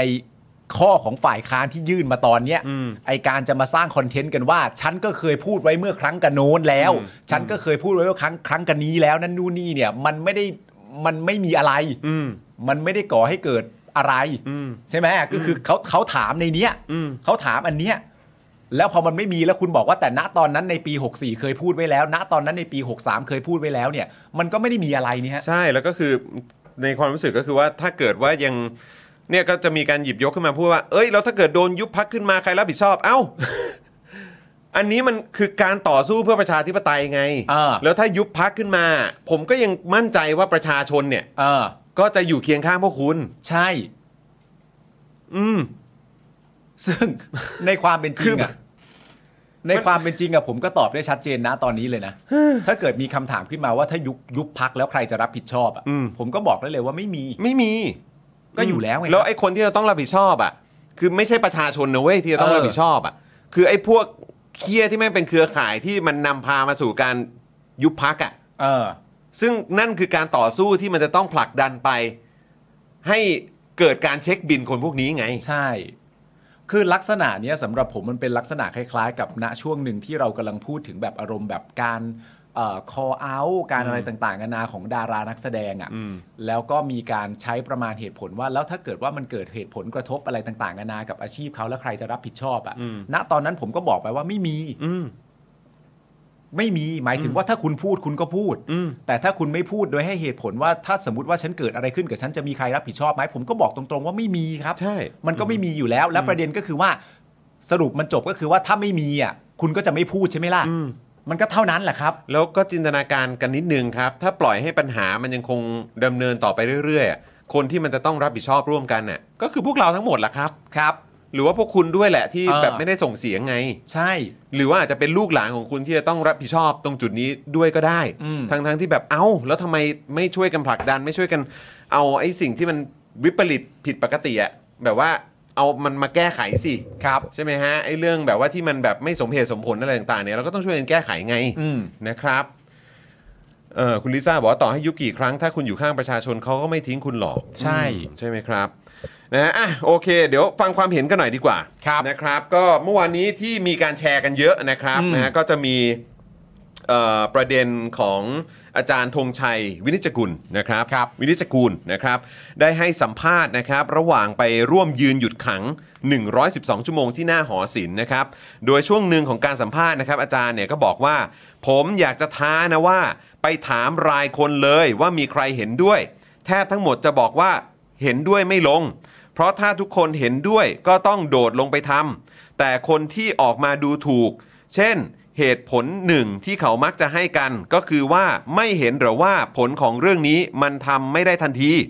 ผมอยากจะถามกลับ คุณนึกว่าคุณฉลาดคนเดียวเหรอ เด็กสองเด็กสองคนนี้หรือใครๆในโลกก็เห็นว่ามันไม่ก่อผล ถ้าถามว่าไม่ก่อผลแล้วยังทำทำไม ผมถามกลับว่าคุณนวมทองไพรวันสละตัวเองแล้วไงฮะ เกิดรัฐประหารต่อมาไหมก็เกิด คุณนวมทองโง่มากสิ ดูถูกเขาไปเลย โง่มาก ตายแล้วยังอุตส่าห์ไม่ป้องกันการรัฐประหารอีก ถามว่าคุณสืบนาคาเสถียรฉลาดไหมฆ่าตัวตายแล้วสามารถหยุดการทำลายป่าได้ไหม ไม่ได้ นอกจากหยุดไม่ได้แล้ว คนที่มีส่วนในการทำลายป่าคือผู้พิพากษาทั้งหลาย ที่ทำป่าดอยสุเทพป่าแหว่ง ถามว่าคุณสืบนี่โง่ชิบหายเลยใช่ไหม ขออนุญาตพูดกันอย่างแรงๆ หยาบๆ เขาฉลาดพอๆ กับนายแบก นางแบก และคนทั้งหลายที่ question แต่คนเหล่านี้ที่พูดมาด้วยเหตุผลว่าคุณไม่เห็นเหรอ ว่ามันไม่ได้ผล คุณตั้งหากล่ะ คุณลองคิดดูหน่อย ถ้าเด็กถ้าหากเด็กพวกนี้คิดสั้น มองไม่เห็น ก็ถือว่าไม่ฉลาด แต่ถ้าหากเด็กเหล่านี้ คุณสืบนาคาเสถียรคุณนวมทองไพรวันเขาคิดเขารู้ มันไม่เกิดผลในเร็ววันทำไมเขายังจะทำอยู่ แปลว่าเขาคิดใหญ่มาก เขาคิดทั้งๆทที่รู้ว่ามันอาจไม่ได้ผล แปลว่าอะไร แปลว่าเขาคิดจะทำอย่างนั้น ทั้งๆทที่รู้ว่าตัวเองมีสิทธิ์ตายนะ ทั้งๆทที่รู้ว่าอาจไม่เกิดผลขึ้นมาทันที คนแบบนี้ต่างหากใจใหญ่มาก ใจใหญ่จนผมไม่กล้า จนคุณไม่กล้า ใจใหญ่จนถึงคุณไปถามใครก็บอกเห็นด้วยไม่ลง เพราะเราใจใหญ่ไม่พอ อืม ถามว่าคนใจใหญ่อย่างนี้นะเหรอ ที่พวกคุณควรจะดูถูก ผมขอตอบว่า ผมพอใจอย่างหนึ่งที่ไม่มีคนไปต่อล้อต่อเถียงกับคนใจเล็กขี้ประติ๋วขนาดนั้น เพราะคนใจเล็กขี้ประติ๋วคิดเล็กคิดน้อย จับผิดเล็กๆ น้อยๆไม่คู่ควรต่อ ไม่คู่ควรต้องไปถกเถียงด้วย ปล่อยให้เพ้อเจ้อไป อยู่ทีวีช่องไหนสักวันคนที่คนก็จะไม่ฟังพวกคุณ พวกคุณต่างหากล่ะ ควรจะหยุด ใจน้อย ปากน้อย หยุดพูดสักหน่อย แล้วไปนั่งคิดดูให้ดีครับ ครับ นะฮะ โดยอาจารย์ธงชัยนะครับได้พูดถึงข้อเรียกร้องเกี่ยวกับม .112 และม .116 ของแบมแล้วก็ตะวันนะครับว่า แม้ข้อ 3 ของตะวันกับแบมบอกให้พักฝ่ายประชาธิปไตยหยิบอิชชูนี้ขึ้นไปผลักดันในสภาหน่อย พักการเมืองก็ยังไม่กล้าออกมาพูด แค่ว่า เอาเข้าไปพิจารณาหน่อย ถ้าคุณเอาเข้าไปพิจารณา มันก็จะช่วยได้เยอะ และเราอาจจะมีโอกาสได้ต่อรองกับเด็กสองคนนั้น ว่าอย่าแรงขนาดนี้เลย ผมเชื่อว่าพักการเมืองต่างๆ มีความกังวลร้อยแปด ผมอยากจะถามว่า ความกังวลของท่านเหล่านั้นมีค่ามากกว่าชีวิตของเด็กเหรอ ใครก็ตามที่กังวลว่าจะไม่ได้กลับบ้าน การที่คุณไม่ได้กลับบ้าน มีค่ามากกว่าชีวิตของเด็กเหรอ ถ้าชีวิตของเด็กมีค่ามากกว่า ออกมาแสดงท่าทีหน่อย ช่วยเขาหน่อย เราจะได้ไปพูดคุยกับเด็ก ต่อรองให้เขาลดลงมาหน่อย แต่ทุกวันนี้ผมไม่อยากจะเชื่อ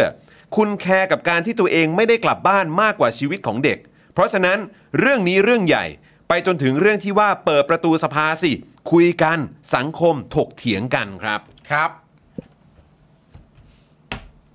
นี่คืออาจารย์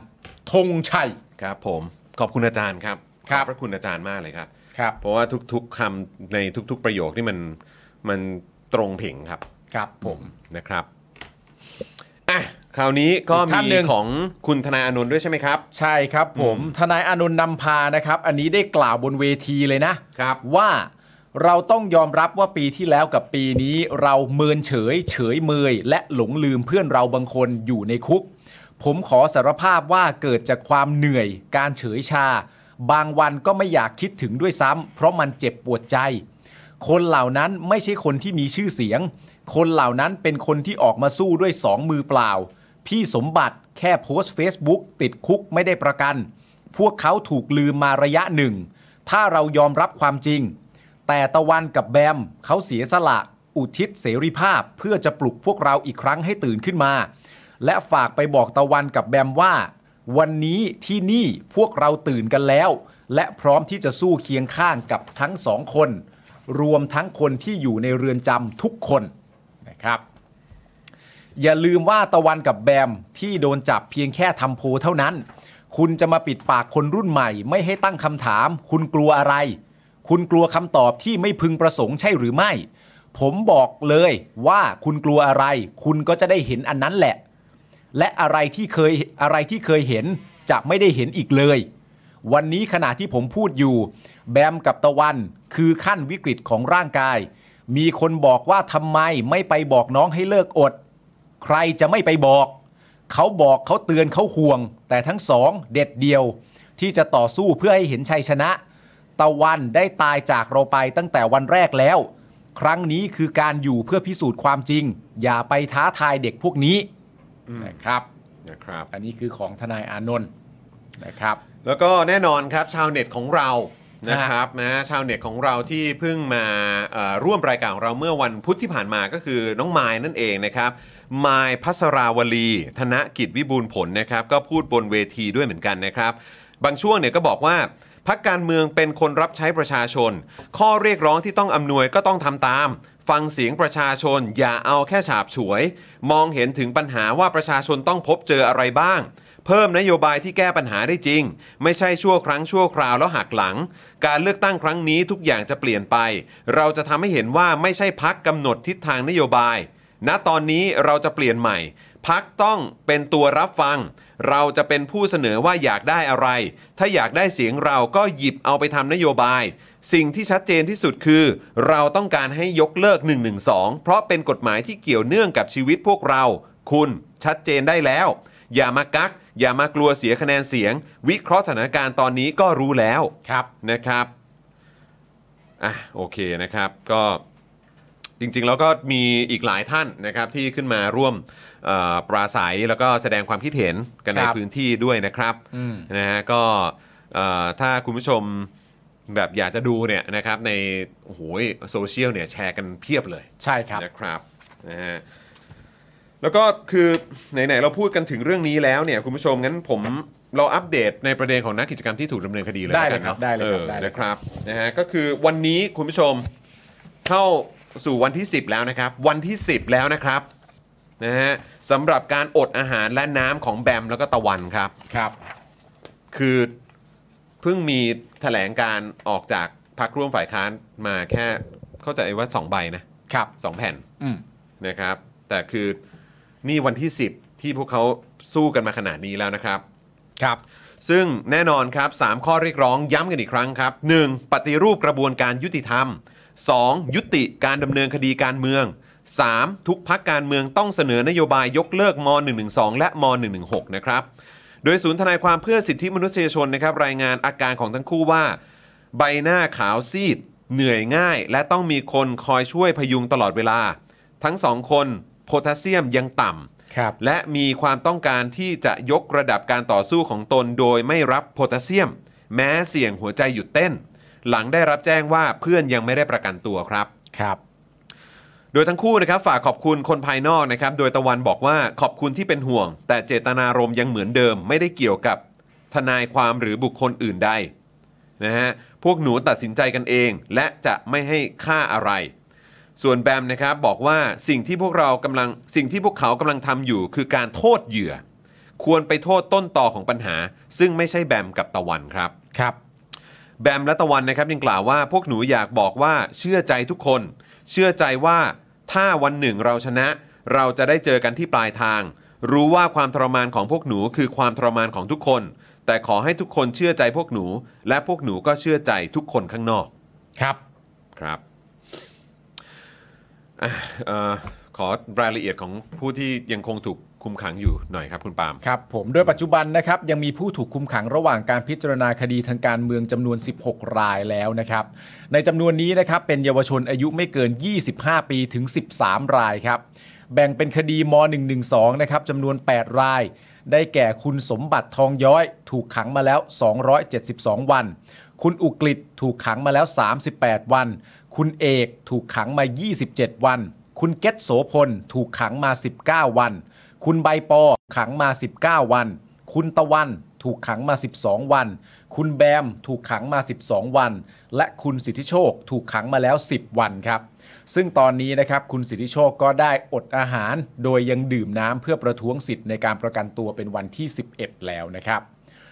นอกจากนี้ครับ ยังมีผู้ถูกคุมขังจากคดีชุมนุมบริเวณแยกดินแดงอีก 4 รายนะครับ ได้แก่คุณวัชรพล ถูกขังมาแล้ว 227 วัน คุณจตุพลถูกขังมาแล้ว 226 วัน คุณพลพลถูกขังมาแล้ว 224 วัน และคุณนัทพลถูกขังมาแล้ว 224 วันครับ และมีผู้ถูกคุมขังจากคดีการเมืองอื่น ๆ อีก 4 รายครับ ได้แก่คุณคทาธรถูกขังมาแล้ว 292 วันครับ คุณพงเพชรถูกขังมาแล้ว 292 วัน คุณพรพศถูกขังมาแล้ว 291 วัน และคุณทัดพงศ์ถูกขังมาแล้ว 60 วันครับ แล้วก็ ย้ำอีกครั้งนะฮะ ย้ำอีกครั้งหนึ่งครับ ว่าน้องตะวันกับน้องแบมนะครับ ยกระดับขอไม่รับโพแทสเซียมนะครับ แม้เสี่ยงหัวใจหยุดเต้นหลังรับเอ่อหลังได้รับแจ้งว่าเพื่อนไม่ได้รับการประกันครับ อืม ฮะ เอาละครับ คุณผู้ชมครับ เราก็ยังคือทุกวินาทีมันมีค่านะครับ คุณผู้ชม ครับ นะครับ แล้วก็เรา เราต้องกดดันนะครับ ครับ แล้วคือคนที่บอกว่าอ่ะเขาจะมาเป็นตัวแทนประชาชนเนี่ย อืม เขาก็ต้องเขาต้องขยับตัวให้มันเกิดการสั่นสะเทือนมากกว่านี้ครับ ครับ นะฮะโอเคครับคุณผู้ชมครับ เดี๋ยวเราไปต่อกันนะครับกับอีกหนึ่งประเด็นดีกว่านะครับ อืม นะฮะซึ่งก็ต่อเนื่องกันไปนะครับ ตอนนี้ก็มี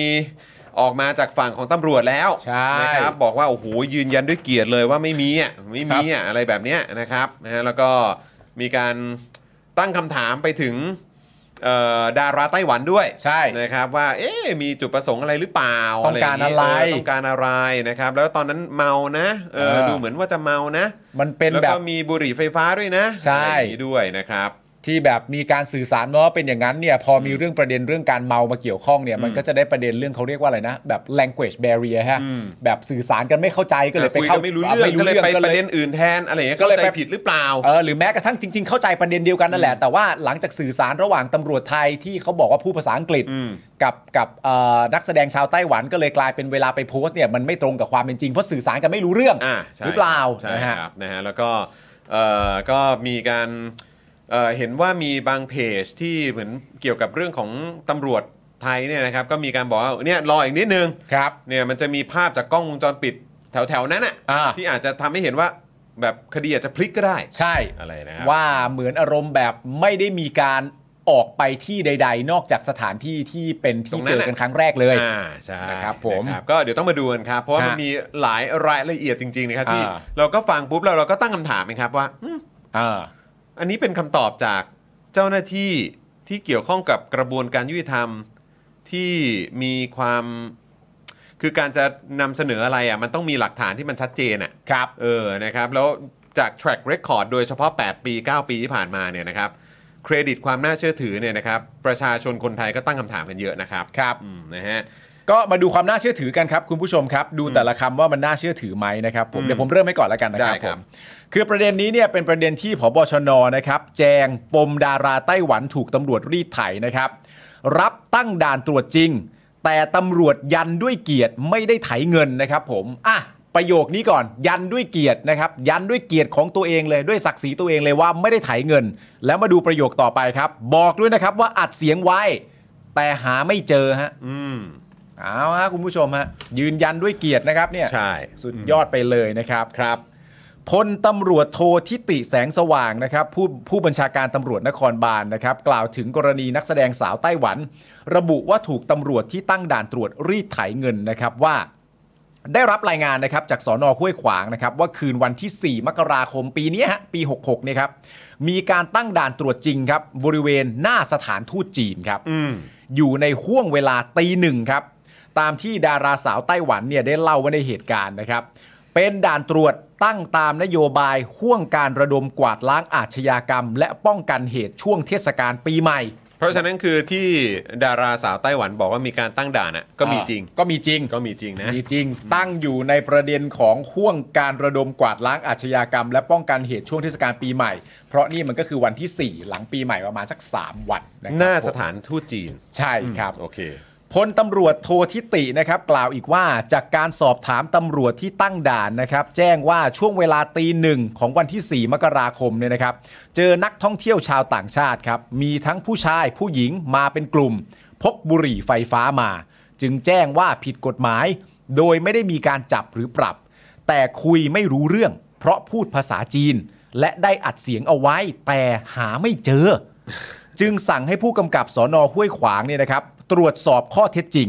และดูกล้องวงจรปิดไล่ไปตั้งแต่วันที่ 3 ถึงวันที่ 5 มกราคม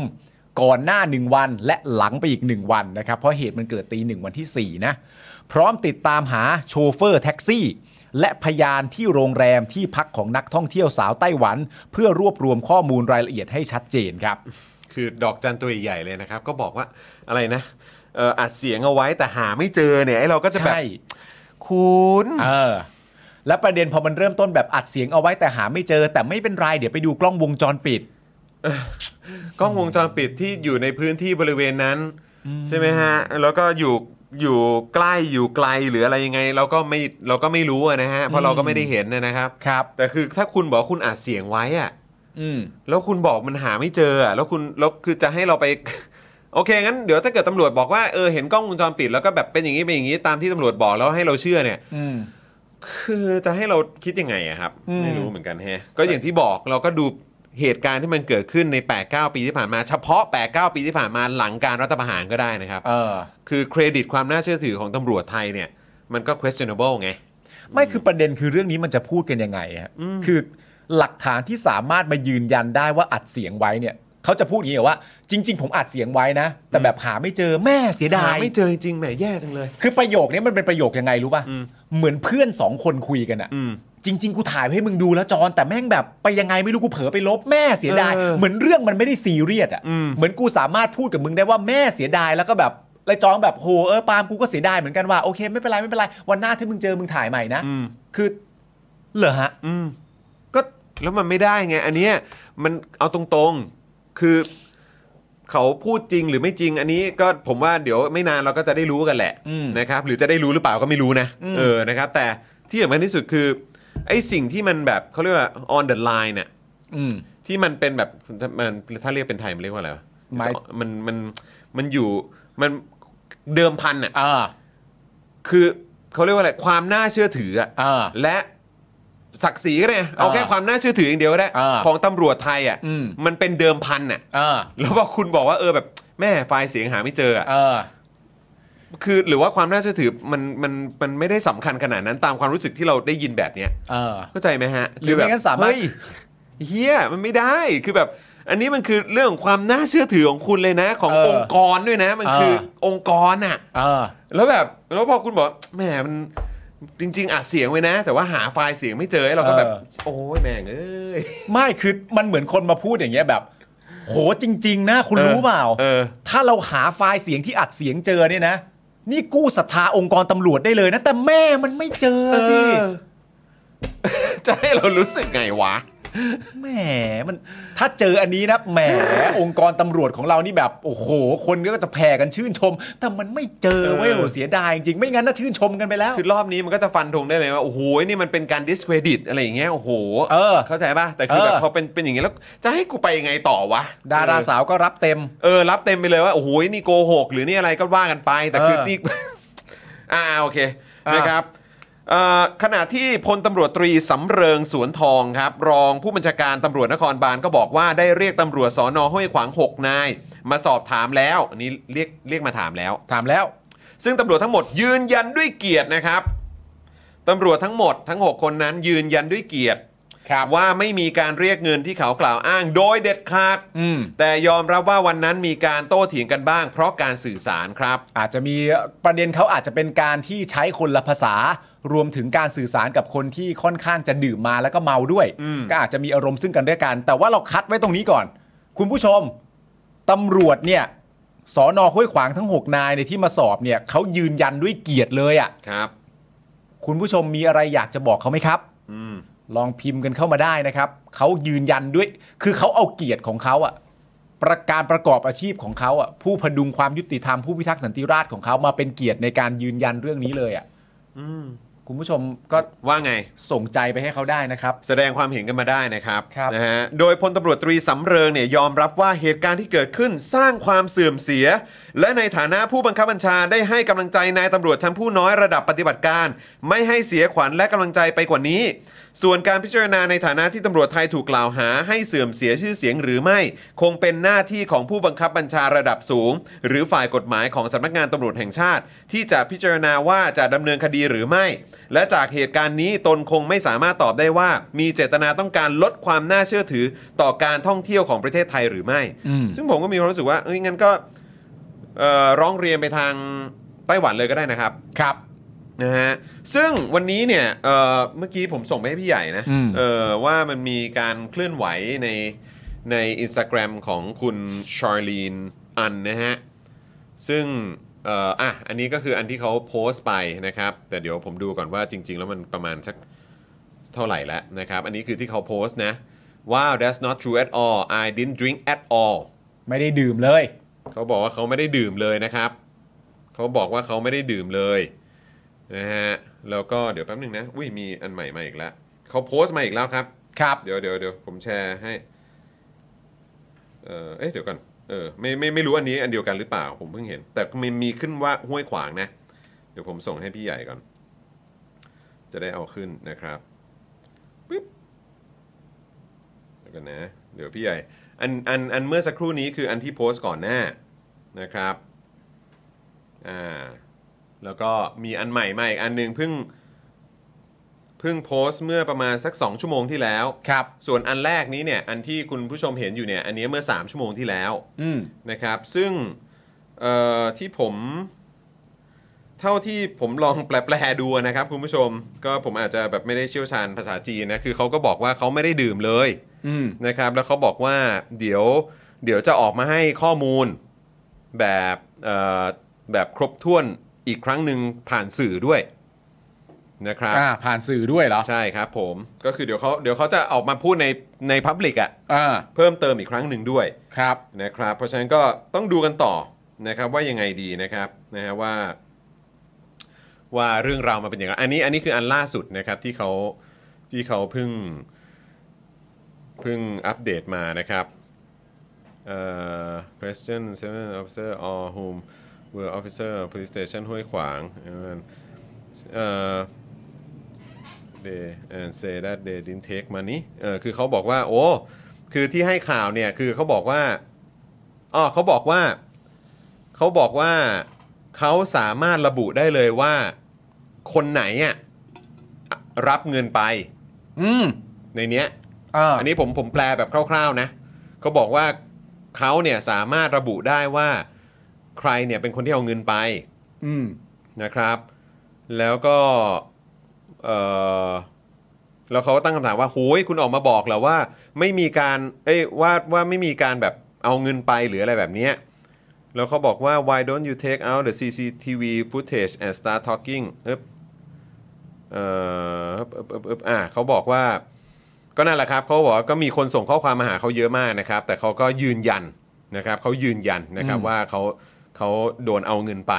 แล้วเขาสามารถระบุได้ว่าใครเป็นคนเอาเงินไปด้วย อืม อืมคือคงอารมณ์แบบประมาณว่าถ้าเห็นหน้าก็คงจำได้อะ อืม อืมนะครับ ก็ต้องมาดูครับ อันนี้คือเป็นการโพสต์ของฝั่งเธอนะครับนะฮะแล้วก็เอ่อต้องมาดูกันต่อเพราะว่าเห็นสื่อ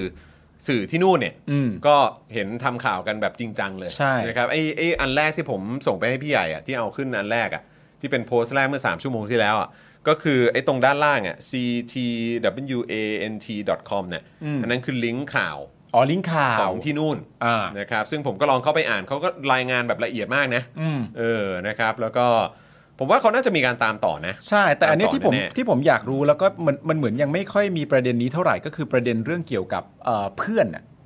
อืม เพื่อนของขง แล้วเพื่อนคนอื่นๆเนอะ เอ่อว่าเพื่อนคนอื่นๆเกิดอะไรขึ้นบ้างแล้วออก ใช่ มาพูดเรื่องเดียวกันบ้างหรือยังอะไรอย่างเงี้ย อืม อันนี้ นะครับ อันนี้ยังไม่ค่อยเห็นเท่าไหร่ ก็ถ้าเกิดมีการออกมายืนยันเพิ่มเติมนี่ก็อาจจะอาจจะทำให้เรื่องมันมีความชัดเจนมากขึ้นเนาะ ใช่ นะครับอ่ะแต่คุณผู้ชมครับ คือพอเราเห็นข่าวนี้นะครับก็มันก็ไม่แปลกใจหรอกครับ ที่ทำให้คนไทยเนี่ยหันมาสนใจเรื่องนี้กันเยอะมาก แล้วก็พูดถึงประเด็นความน่าเชื่อถือของตำรวจไทย อืม กันขนาดนี้นะค ค รั รับ บ อย่าง BBC ไทยเนี่ยนะครับก็เพิ่งเอ่อรวบรวม ไทม์ไลน์นะครับของเหตุการณ์ที่เป็นข่าว ครับ ที่เกี่ยวข้องกับตำรวจไทยเนี่ยนะครับ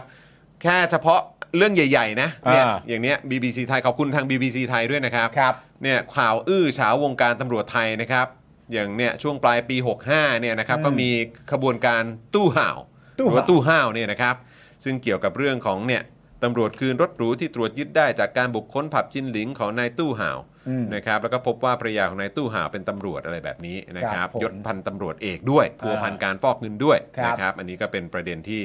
ที่มีการเอ่อตรวจสอบกัน อ่าน นะครับประเด็นตบทรัพย์ทุนจีน อ่าน นะครับ ครับอันนี้ก็น่าจะจำกันได้เนอะที่ นาอูรู นาอูรู อ่าน นะครับผมนะฮะอันนี่ก็เกี่ยวกับประเด็นของทาง 191 DSI ด้วย ครับ นะครับขบวนรถนำแบบ VVIP อ่า นะครับซึ่งเท่าที่มีการไปขุดค้นกันเนี่ย ก็ไม่ใช่เรื่องใหม่ อ่า จริง ๆ มีมานานแล้วนะ แล้วจริง ๆ ก็มีแพ็กเกจจิ้งที่มากกว่าประเด็นเรื่องแบบการเข้าทางนี้มี ใช่ รถอะไรต่างๆนะก็มี ใช่ แพ็กเกจอื่น ๆ ได้อีกด้วย ถูกต้องครับผม นะฮะ นะครับแล้วก็อีกอันหนึง อันล่าสุดก็เอ่ออย่างที่เราได้พูดข่าวกันไปเมื่อสักครู่นี้นะครับ ก็คือรีดไถเงินดาราสาวไต้หวัน ครับ นะครับ ผม ซึ่งอันนี้ก็เดี๋ยวต้องมาดูกันครับนะฮะแต่ว่าถ้าเกิดทางตำรวจไทยเนี่ยนะฮะมีความมั่นใจนะครับในความบริสุทธิ์แล้วก็โอ้โหแบบไม่ได้เลยแบบนี้เนี่ย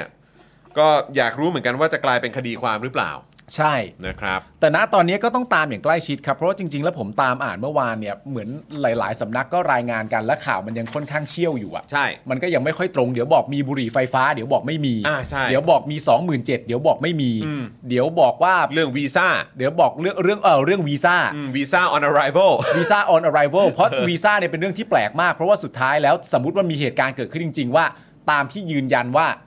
เอ่อ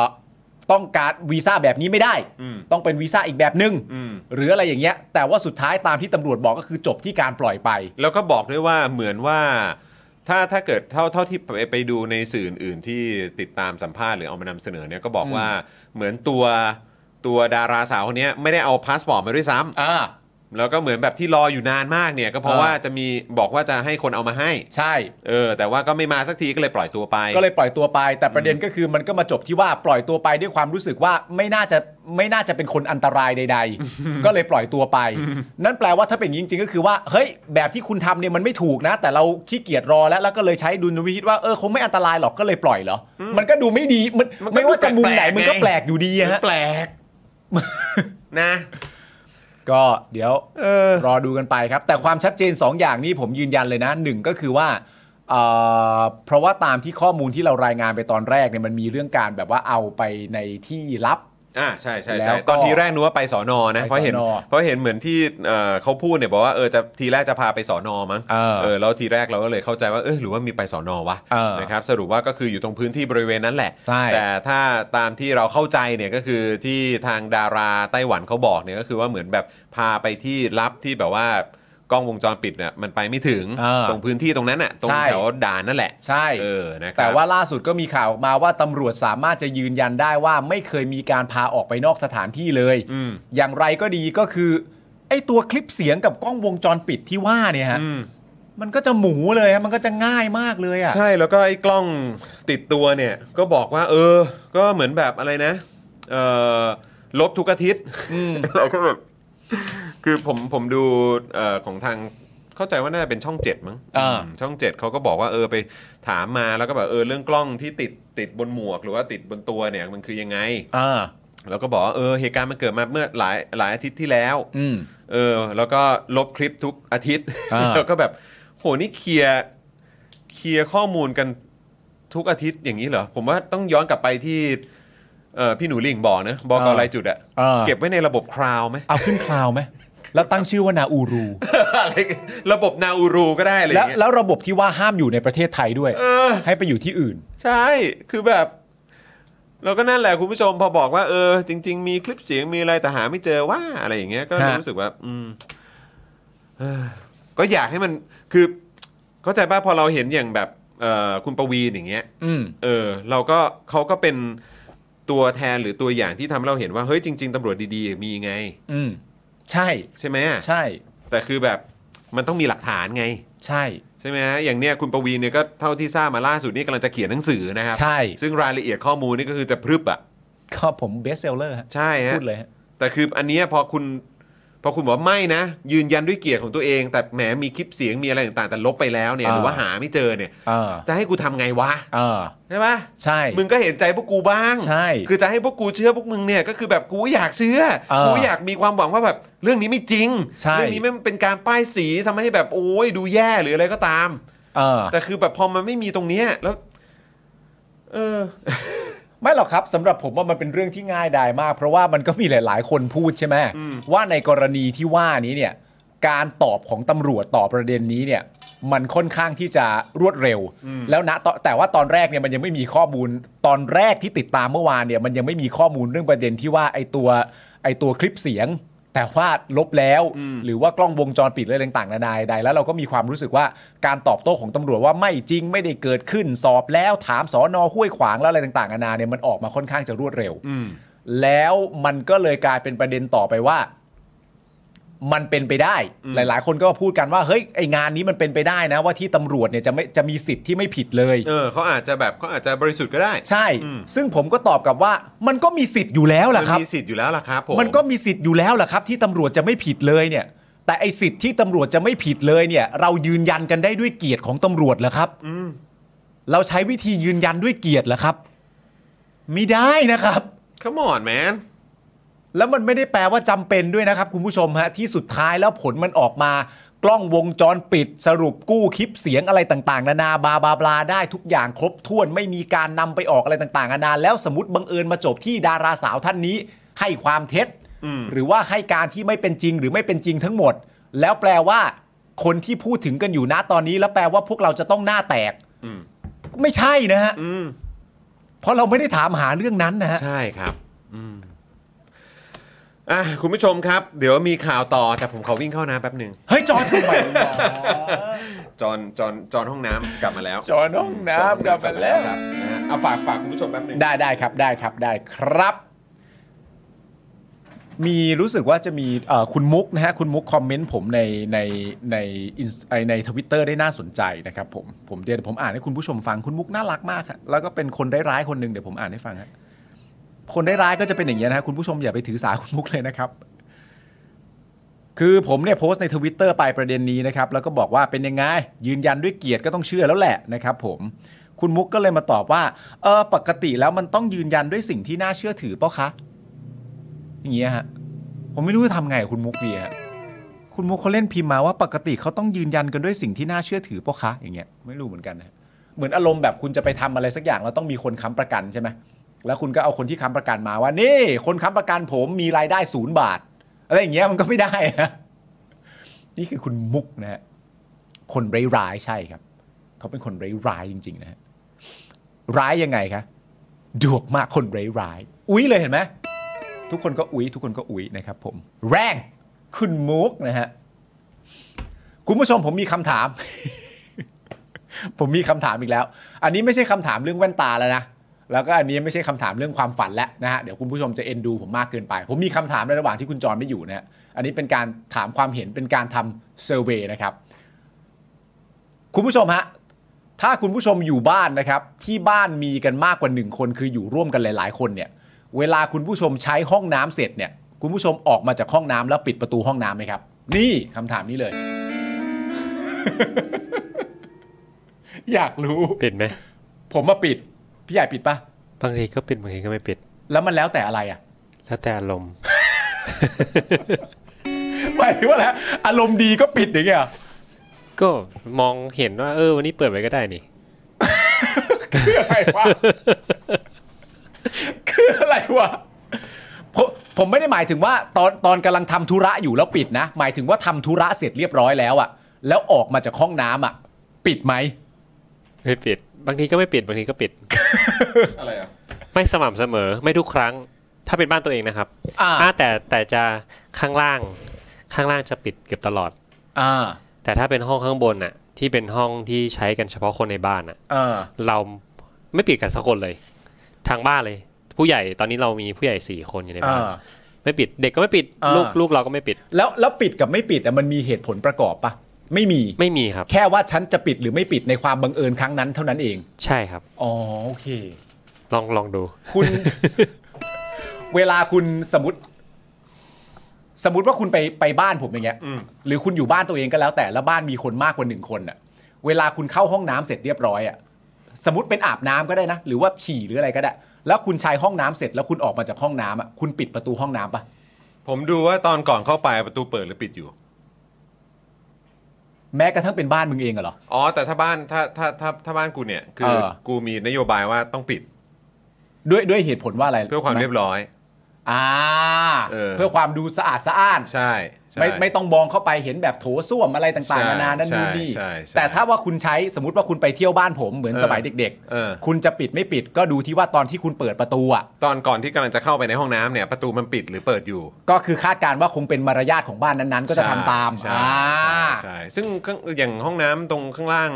ตรงใต้บันไดมึงอะ เออ ก็ปิดตลอดไง ใช่ เออ เออ ใช่ไหม คือ อันเนี้ยเป็นคำถามที่แบบหามาก เออ คือคุณพ่อคุณไทนี่อ่ะ เออ เขาสงสัย เออ เพราะเขามีความรู้สึกว่าถ้าเป็นเมืองนอกอ่ะ เออ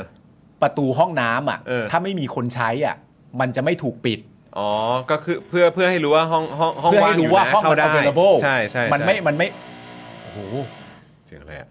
เพื่อให้รู้ไว้ว่ามัน available มันไม่ มันไม่ occupy อืม อะไรอย่างเงี้ย ใช่ แล้วคุณพ่อไทนี่เขาเรียนเมืองนอกมาหลายสิบปีอ่ะ อืม เขาก็เลยสงสัยว่าทำไมพฤติกรรมของคนไทยที่เขาเจอบ่อยๆอ่ะ อืม เวลาไปบ้านอะไรต่างๆกันานาทำไมทุกคนถึงปิดห้องน้ำแล้วคนที่จะเข้าต่อมันจะรู้ได้ยังไง ว่ามีคนหรือไม่มีคน ก็ต้องเคาะกันทุกทีเลยเหรอ ก็เปิดไว้จะได้เดินจะได้รู้ว่ามีคนเลยเดินเข้าไปมันไม่ง่ายกว่าเหรออะไรอย่างเงี้ย อ๋อ ไม่แล้วเอกอีอ อ อ ย่างของเมืองไทยอ่ะบางทีงูเงือมันก็เข้ามาทาง ซ่วมทางท่ออะไรพูดด้วยปะ เดี๋ยวมันทะลุเข้าบ้านอีกที ใช่ เออ ยิงช่วงหลังอ่ะ งูแบบทะลุแบบซ่วมมา เออ แง่ขึ้นมา แบบว่าเออ แล้วแบบโอ้ย สวัสดีจ้า แบบว่า prison break มามึง เอ อ แบบชอแชงมา มึงเข้าใจปะ ชอแชง redemption มา เข้าใจป่ะแล้วกูอ๋อฟรีดอมเข้าไปในบ้านหน่อยดีกว่า เอออะไรอย่างเงี้ยมันก็เมืองไทยเมืองไทยอันนี้เยอะนะฮะ เออ ใช่ไหมครับ เออ หรือแบบมาลงแมาแรงอะไรอย่า งเงี้ย กลิ่นเกลิ่นด้วย เออ นะฮะ อ่า บางทีมันก็อาจจะมีส่วน แต่คือ คือไม่รู้สิ คือผมก็ไม่แน่ใจบางบางบ้านเนี่ย อย่างห้องก็มันผมไม่รู้มันครึ่งครึ่งหรือเปล่านะ แต่แบบบางบ้านเนี่ยเขาก็แบบสวิตช์ไฟที่เข้าห้องน้ำเนี่ย อ่า ก็จะอยู่ข้างในห้องน้ำ อ่า แต่อย่างบ้านผมเนี่ยสวิตช์ไฟเนี่ยมันจะอยู่นอกห้องน้ำ อืม ตรงตรงทางเข้า อ่า ใช่ไหมฮะตรงด้านด้านด้านหน้าประตู อืม เพราะฉะนั้นก็คือถ้าเราเห็นว่าอ๋อมีไฟไฟมันเปิดไว้อยู่อ่ะ อ่า ก็คาดการณ์ได้ว่าน่าจะมีคนอยู่ อ่า เออ ดูจาก แต่ถ้ ไฟเอา แต่ถ้าไม่ได้มีใครเปิดอ่ะก็เอองั้นก็ลองบิดลูกบิดดูเออก็ไม่มีก็เข้าไปก็จบ เพราะว่าผมมาปิด อืม ปิดทุกครั้งด้วย อืม ด้วยเหตุผลที่ง่ายมากเลยว่าสำหรับผมเวลาออกออกจากห้องแล้วมันต้องปิดประตูอะ เออ ไม่ว่ามันจะเป็นห้องใดๆ มันเหมือนเป็น อ่า ไมเซ็ตว่าออกจากห้องต้องปิดประตูอะ อ่ามั มันก็เลยเป็นการเป็นการปิดทุกครั้งโดย โดยไม่ได้เกี่ยวกับแบบเหมือนวัดปฏิบัติว่าอะไรมันควรจะเป็นเวที่ถูกต้องมากกว่าแค่เป็นความเคยชิน เอเ ว่าออกจากห้องแล้วก็ต้องปิดประตู แค่แค่ อ่า แค่ประมาณนั้น นะครับ นะครับ คุณ นี่ครึ่งครึ่งๆเลยป่ะพี่ใหญ่ ทั้งปิดและไม่ปิดอะประมาณครึ่งครึ่งๆเลยป่ะ ใช่ครับ อ๋อ เออ โค น่าจะนะเออนะครับ คุณคุณอดิศักดิ์บอกว่างูจ้องจะงับน้องคุณ แต่คุณเกียร์บอกว่าเรื่องที่สำคัญกว่าคือลูกบิดอ่ะมันเย็นไหม แล้วแต่ฮะแล้วแต่อยู่ประเทศไหนด้วย อยู่ประเทศไหนล่ะครับ เรื่องนี้สำคัญ แล้วแต่อยู่ประเทศไหนด้วยนะ เอ ฮะ อ นะครับ โอเคครับคุณผู้ชมคราวนี้มากันที่ประเด็นหนึ่งดีกว่านะครับนะฮะโอ้ยเดี๋ยวก่อนเดี๋ยวขออัปเดตก่อนได้ไหมเนี่ยเอ่อหลายคนก็พูดถึงประเด็นว่า เฮ้ย วันนี้ CEO มาหรือเปล่า อ่า จะได้แจกนาฬิกา อ่า แจก Apple Watch ครับ นะครับวันนี้เนี่ยนะครับเอ่อวันนี้เนี่ยทางพี่ออมเนี่ยนะครับได้ได้เอาเอา Apple Watch เนี่ยนะครับไป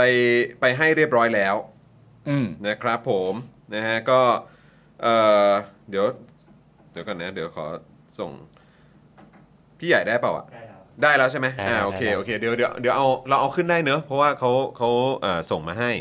นะครับโอ้โหต้องขอแสดงความยินดีด้วยนะครับ คุณคุณอะไรนะฮะ คุณยะโอ้โห ยาบุสะปะ ยาบุสะ เออ โยโยบูชา โยบูชะ โย หรื บู อว่า ชา อะไรประมาณเนี้ยครับ อ่ะครับ ครับ ผ ผม มนะครับนะฮะก็เอ่อได้รับ Apple Watch เรียบร้อยแล้วนะครับนะมีภาพยืนยันเรียบร้อยยินดีด้วยนะครับ เอาปรบมือให้หน่อยยินดีด้วยครับนะฮะโอ้โห แล้วก็มีการส่งการ์ดมาให้ด้วยอ่ะนะครับนะฮะบอกว่าเป็นฟูลคอมโบเครื่องปั่นครับ อ่า รูปน่ารักมากเลย รูปน่ารักมากเลยเนี่ยเดี๋ยว น่ารักมาก เดี๋ยวต้องเอาให้ดูหน่อย ได้ พี่ใหญ่เดี๋ยวเอาขึ้นหน่อยเนาะเป็นพี่ปาล์มพี่ขวัญพี่จอนนะครับ พี่ขวัญนี่คือพี่จอมขวัญนะครับ ครับ เออนะครับแหมนะแล้วก็เขียนมาในการ์ดด้วยนะครับว่า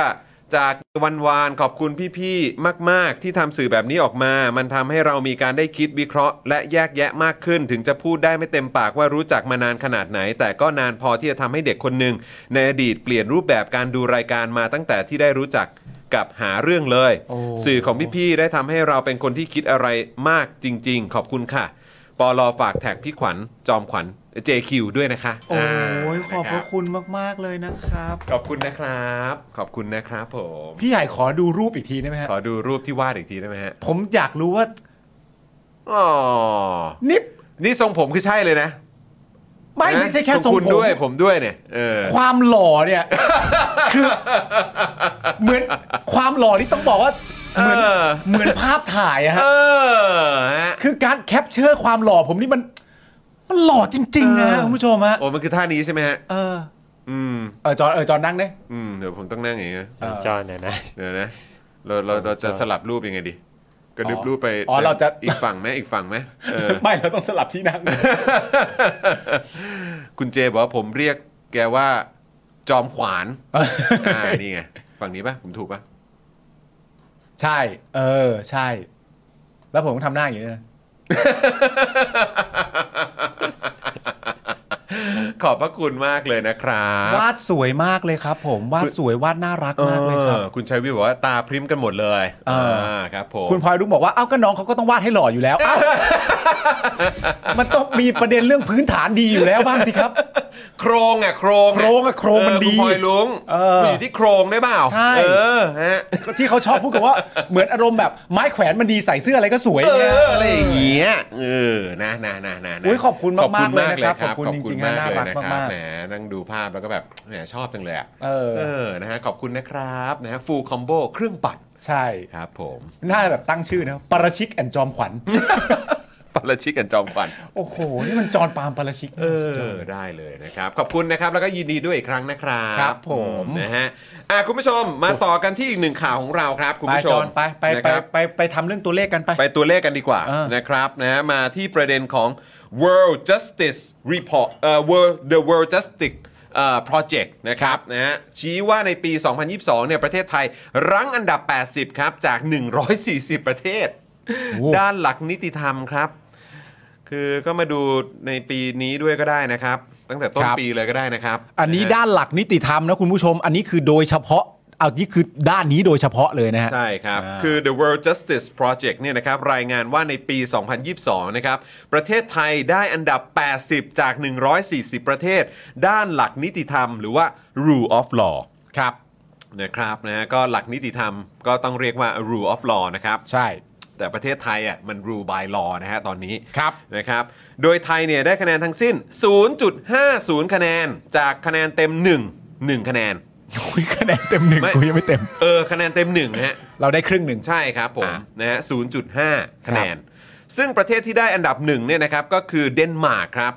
ขณะที่เวเนซุเอลาเนี่ยนะครับได้อันดับที่ 140 อันดับสุดท้ายเลย ใช่ครับผม อันนั้นคืออันดับสุดท้ายนะครับ อ่า ซึ่งเดี๋ยวก่อนนะ คือถ้าคะแนนเต็มหนึ่งเนี่ยใช่ไหมฮะ ถ้าคะแนนเต็มหนึ่งนะฮะก็คือเอ่อของไทยได้ 0.5 นะครับ แล้วถ้าเป็นของ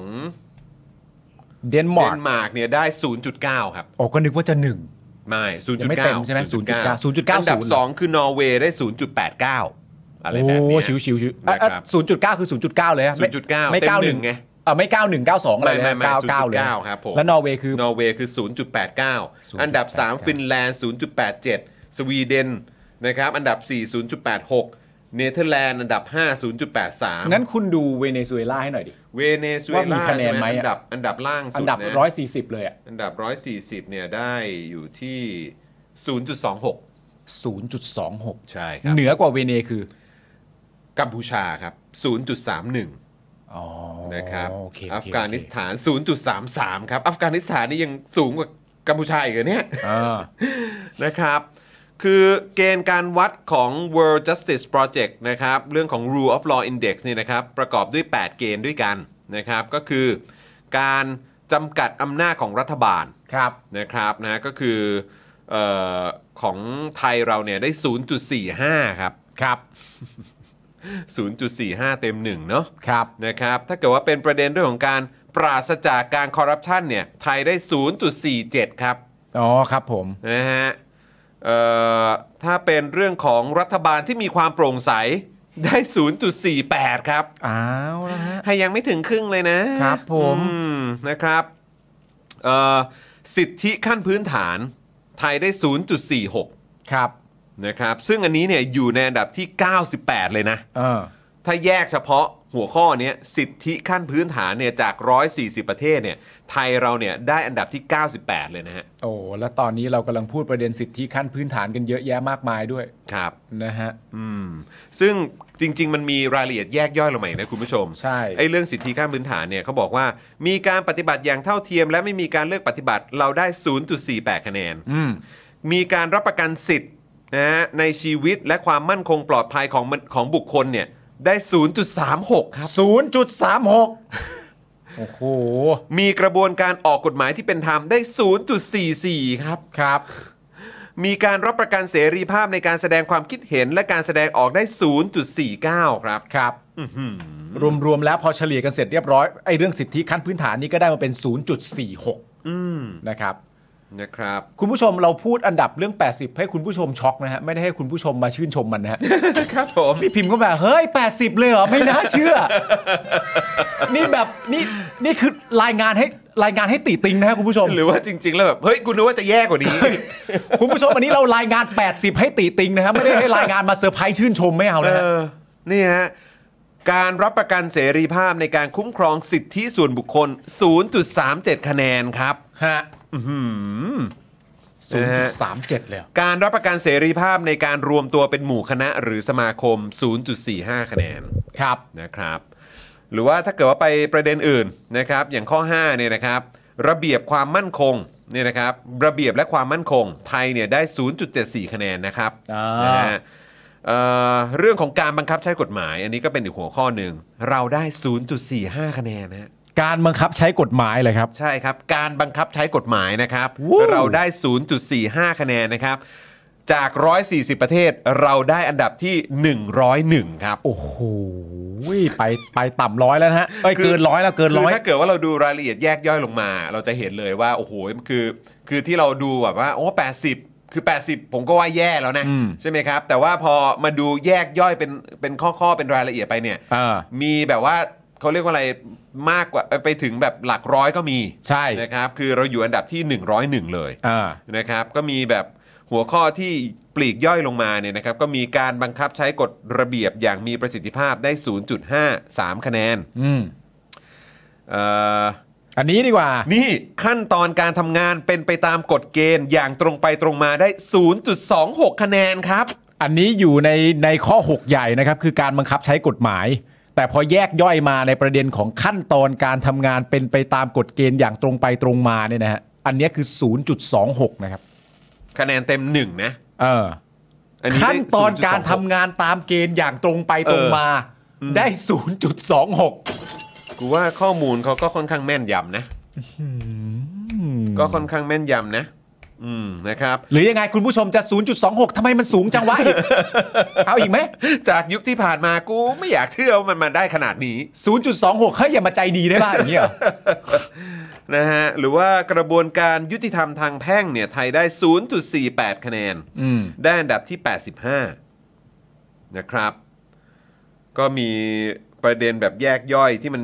ดูแบบโอ้โหคะแนนต่ำเตี้ยเลี่ยดินมากก็นี่ครับ กระบวนการทางแพ่งไม่เป็นไม่เป็นไปด้วยความล่าช้าที่เกิดจากเหตุผลอันสมควร อืม นะครับเอ่อเหตุผลอันไม่สมควร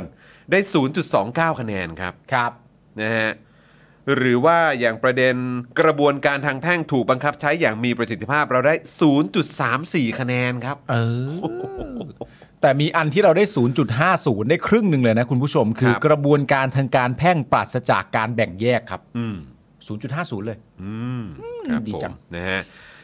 แล้วก็ถ้าเป็นหัวข้อใหญ่นะครับ อย่างข้อ 8 เนี่ยกระบวนการยุติธรรมทางอาญาเนี่ยนะครับ ไทยเนี่ยได้ 0.42 คะแนนครับ อ่า นะฮะอันนี้ได้อันดับ 73 นะครับอืมนะครับถ้าอันนี้เฉพาะยุติธรรมทางอาญานะครับ แต่ ครับ คะแนนก็ไม่ได้ดูดีนะครับ ระบบการสืบสวนสอบสวนทางอาญาที่มีประสิทธิภาพได้ 0.38 คะแนนครับ เอาครับผม อันนี้ไม่รู้เกี่ยวเรื่องแบบคลิปหายหรืออะไรหายหรือเปล่าด้วยนะฮะ อ่าฮะ อืมเพราะว่าคือพอพูดถึงเรื่องคลิปหายคลิปเสียงหายนั่นนู่นนี่ยืนยันด้วยเกียรติเชือกเฮ้อะอะไรอย่างเงี้ย อ่า มันก็นึกถึงไม่ใช่แค่กรณีของตำรวจ อืม กรณีชัยภูมิป่าแสไง อ่าใช่ ใช่ไหมฮะ ใช่เลย อันนั้นก็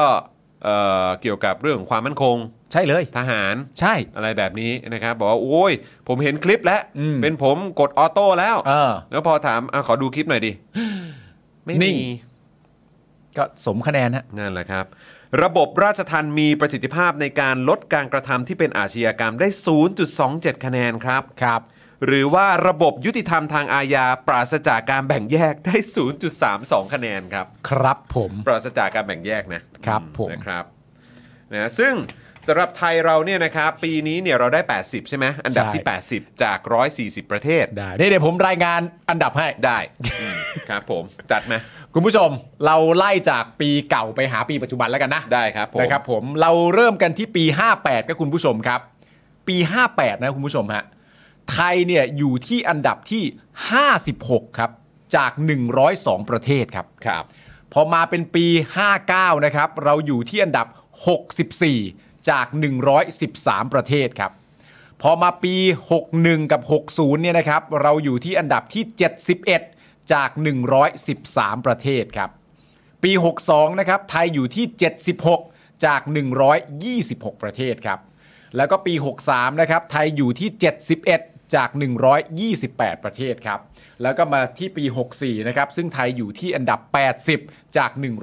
139 ประเทศครับ ครับ เราไม่เชื่อเรื่องการขึ้นสูงครับ เราไม่เชื่อเรื่องนั้นฮะเราเชื่อเรื่องว่าเลขเยอะแปลว่าดีฮะ ครับผม ครับ พอดีประเทศเราอ่ะ เป็นแฟนคลับของฟลอริดา ทำไมฮะ low low low low ฉันแกแปดแปดกันที โอ้ย โอ้ชอตที่เกตโลเลยนะฮะ ใครวะ ใครที่มันยังเชียร์ไอ้พวกหานี่อยู่ครับ มึงคือกูต้องเอาสถิติกูต้องเอาตัวเลข เอากราฟเอาอะไรมาให้มึงดูบ้างเนี่ย มึงถึงจะแบบออกมาจากแบบ เออ พวกคุณเป็นบัวนะฮะ ใช่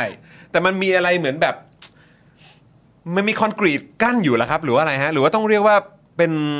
ไทเทเนียมฮะ เป็นแผ่นไทเทเนียม อาจ ฮะ จะบอกก็ได้ว่าถ้าไม่มีคอนกรีตอะเดินถ้ามันเป็นน้ำอะเดินลงไปมันก็ตกน้ำใช่ไหมถ้ามีคอนกรีตมันก็เป็นการมุ่งไปข้างหน้านะ แล้วไปตกอีกทีหนึ่งก็ได้ เออ ผมอยากรู้ประเด็นแบมกับตะวันเนี่ย อืม ไม่มีแถลงการจากทางพรรคร่วมรัฐบาลบ้างเหรอ ไม่มีหรอก ทำไมเขาไม่แถลงการด้วยอะ มีไหมคุณผู้ชม ผมไม่เห็นนะ ไม่ก็คือประเด็นคือมันเกิดขึ้นในรัฐบาลนี้ไง อ่าใช่ อ๋อ ก็มีตอนนั้นไงก็มีของคุณสมศักดิ์ไง ไม่ใช่สินายกสิ อ๋อ ไม่มีหรอก นายกและแถลงการแล้วก็เป็นชื่อพักแบบเนี้ย มีบ้างไหม วันนั้นพอจะพูดไอ้ยพอขนาดแค่อะไรนะ ถามเรื่องทักษิณไปก็งอนแล้ว เออก็เรื่องทักษิณก็งอนก็งอนไป อืม อ่ะ พยายามเลื่อนหาอยู่มีอะไรอัปเดตเพิ่มเติมไหมครับ กูก็อยากเห็นเหมือนกันนะว่าถ้าเกิดนายกจะงอนเรื่องนี้แล้วเดินหนีอะ อืม ถามประเด็นเรื่องแบมกับตะวันและสถานการณ์ที่เกิดขึ้นนะตอนนี้กูก็อยากเห็นหน้าเหมือนกันนะว่างอนไม่พอใจแล้วเดินหนีอะ อืม อืม ไม่มีเนาะ ไม่มีผมพยายามหาแล้วว่ามีอะไรอัปเดตเพิ่มเติมไหม ก็ยังไม่มีนะครับ คุณผู้ชมก็เอิ่มสามารถอัปเดตกันต่อไปได้นะครับ ครับ แต่ว่าก็ต้องช่วยกันส่งเสียงกันหนักๆหน่อยนะครับ คุณผู้ชม ครับ นะครับ โอเคครับคุณผู้ชมอีกเรื่องหนึ่งนะครับ ยังยังมีต่อครับนะฮะมัน อ่า เรื่องนี้มันสำคัญ ใช่ เพราะการเดินทางของเขามันสำคัญ ใช่ นะครับก็คือประเด็นของคอรมออนุมัติซื้อเครื่องบิน VIP ใหม่ 8,784 ล้านบาท ถ้าอเมริกาเออแต่ก็เราก็ไม่รู้ว่าถูกหรือแพงอะนะเพราะว่าเราก็ ตัดคำว่าดูดานออกไป เหลือแต่คำว่า ไม่เกรงใจใครเลย ถูกต้อง นะครับ ผม ไม่เกรงใจกู ไม่เกรงใจกูเลย ไม่ได้ยินชื่อ VIP แล้วก็นึกถึงเพลงคุณก้องห้วยไล่ทุกทีเลย ครับผม กักโตครึ่งปีอะ เมื่อวันที่ 24 มกราคมที่ผ่านมาครับ คอรมอนี่ก็แจ๋วมากครับ มีมติครับ เห็นชอบตามที่สำนักเลขาธิการนายกรัฐมนตรี ขออนุมัติตั้งงบประมาณรายจ่ายประจำปีงบประมาณปี 2567 ครับสำหรับรายการก่อหนี้ผูกพันข้ามปีงบประมาณครับ แค่ชื่อก็เสียวแล้วครับผม ครับ รายการก่อหนี้ผูกพันข้ามปีงบประมาณนะครับวงเงินตั้งแต่ 1,000 ล้านบาทขึ้นไป เพื่อดำเนินโครงการการจัดหาเครื่องบิน รับส่งบุคคลสำคัญนะครับ ทดแทนเครื่องบินลำเลียงแบบที่ 19 นะครับผมจำนวน 1 เครื่อง พร้อมอุปกรณ์อะไหล่การฝึกอบรม และอุปกรณ์อื่น ๆ ที่จำเป็น ทั้งหมดที่พูดมาเนี่ยก็รวมเป็นวงเงินแล้วก็ 8,784 ล้านบาทครับคุณผู้ชมครับ ครับ เป็นไงฮะ ราคาคุณผู้ชมมีความรู้สึกว่ายังไง จับต้องได้ไหมเหมาะสมไหม จับต้องได้ จับต้องได้ไหมราคานี้เออราคาเออเป็นมิตรนี่นาอะไรอย่างเงี้ยหรือเปล่านะฮะก็ลองแสดงความเห็นมาได้แบบ เออ สมเหตุสมผลนะครับ อะไรอย่างเงี้ยเอออันนี้ดีกว่า 33 ล้านสถานีกรุงเทพอภิวัตรอะไรก็ว่าไป เออ โดยเพจไทยอาร์มฟอร์เนี่ยนะครับโพสต์ถึงเรื่องนี้ว่าก่อนที่สำนักเลขาธิการนายกรัฐมนตรีได้จัดหาเครื่องบินโดยสารแบบ Airbus A340 500เนี่ยนะครับมือ 2 จากการบินไทยมาใช้งานเมื่อปี 59เนี่ยในภารกิจรับส่งรับส่งบุคคลสำคัญ โดยมอบให้กองทัพอากาศเป็นผู้ใช้งานและปฏิบัติงาน และได้มีการลงทุนปรับปรุงตกแต่งเครื่องบินอย่างต่อเนื่องเลยนะครับ แต่คาดว่าในปัจจุบันเนี่ยนะฮะอากาศยานมีอายุมากขึ้น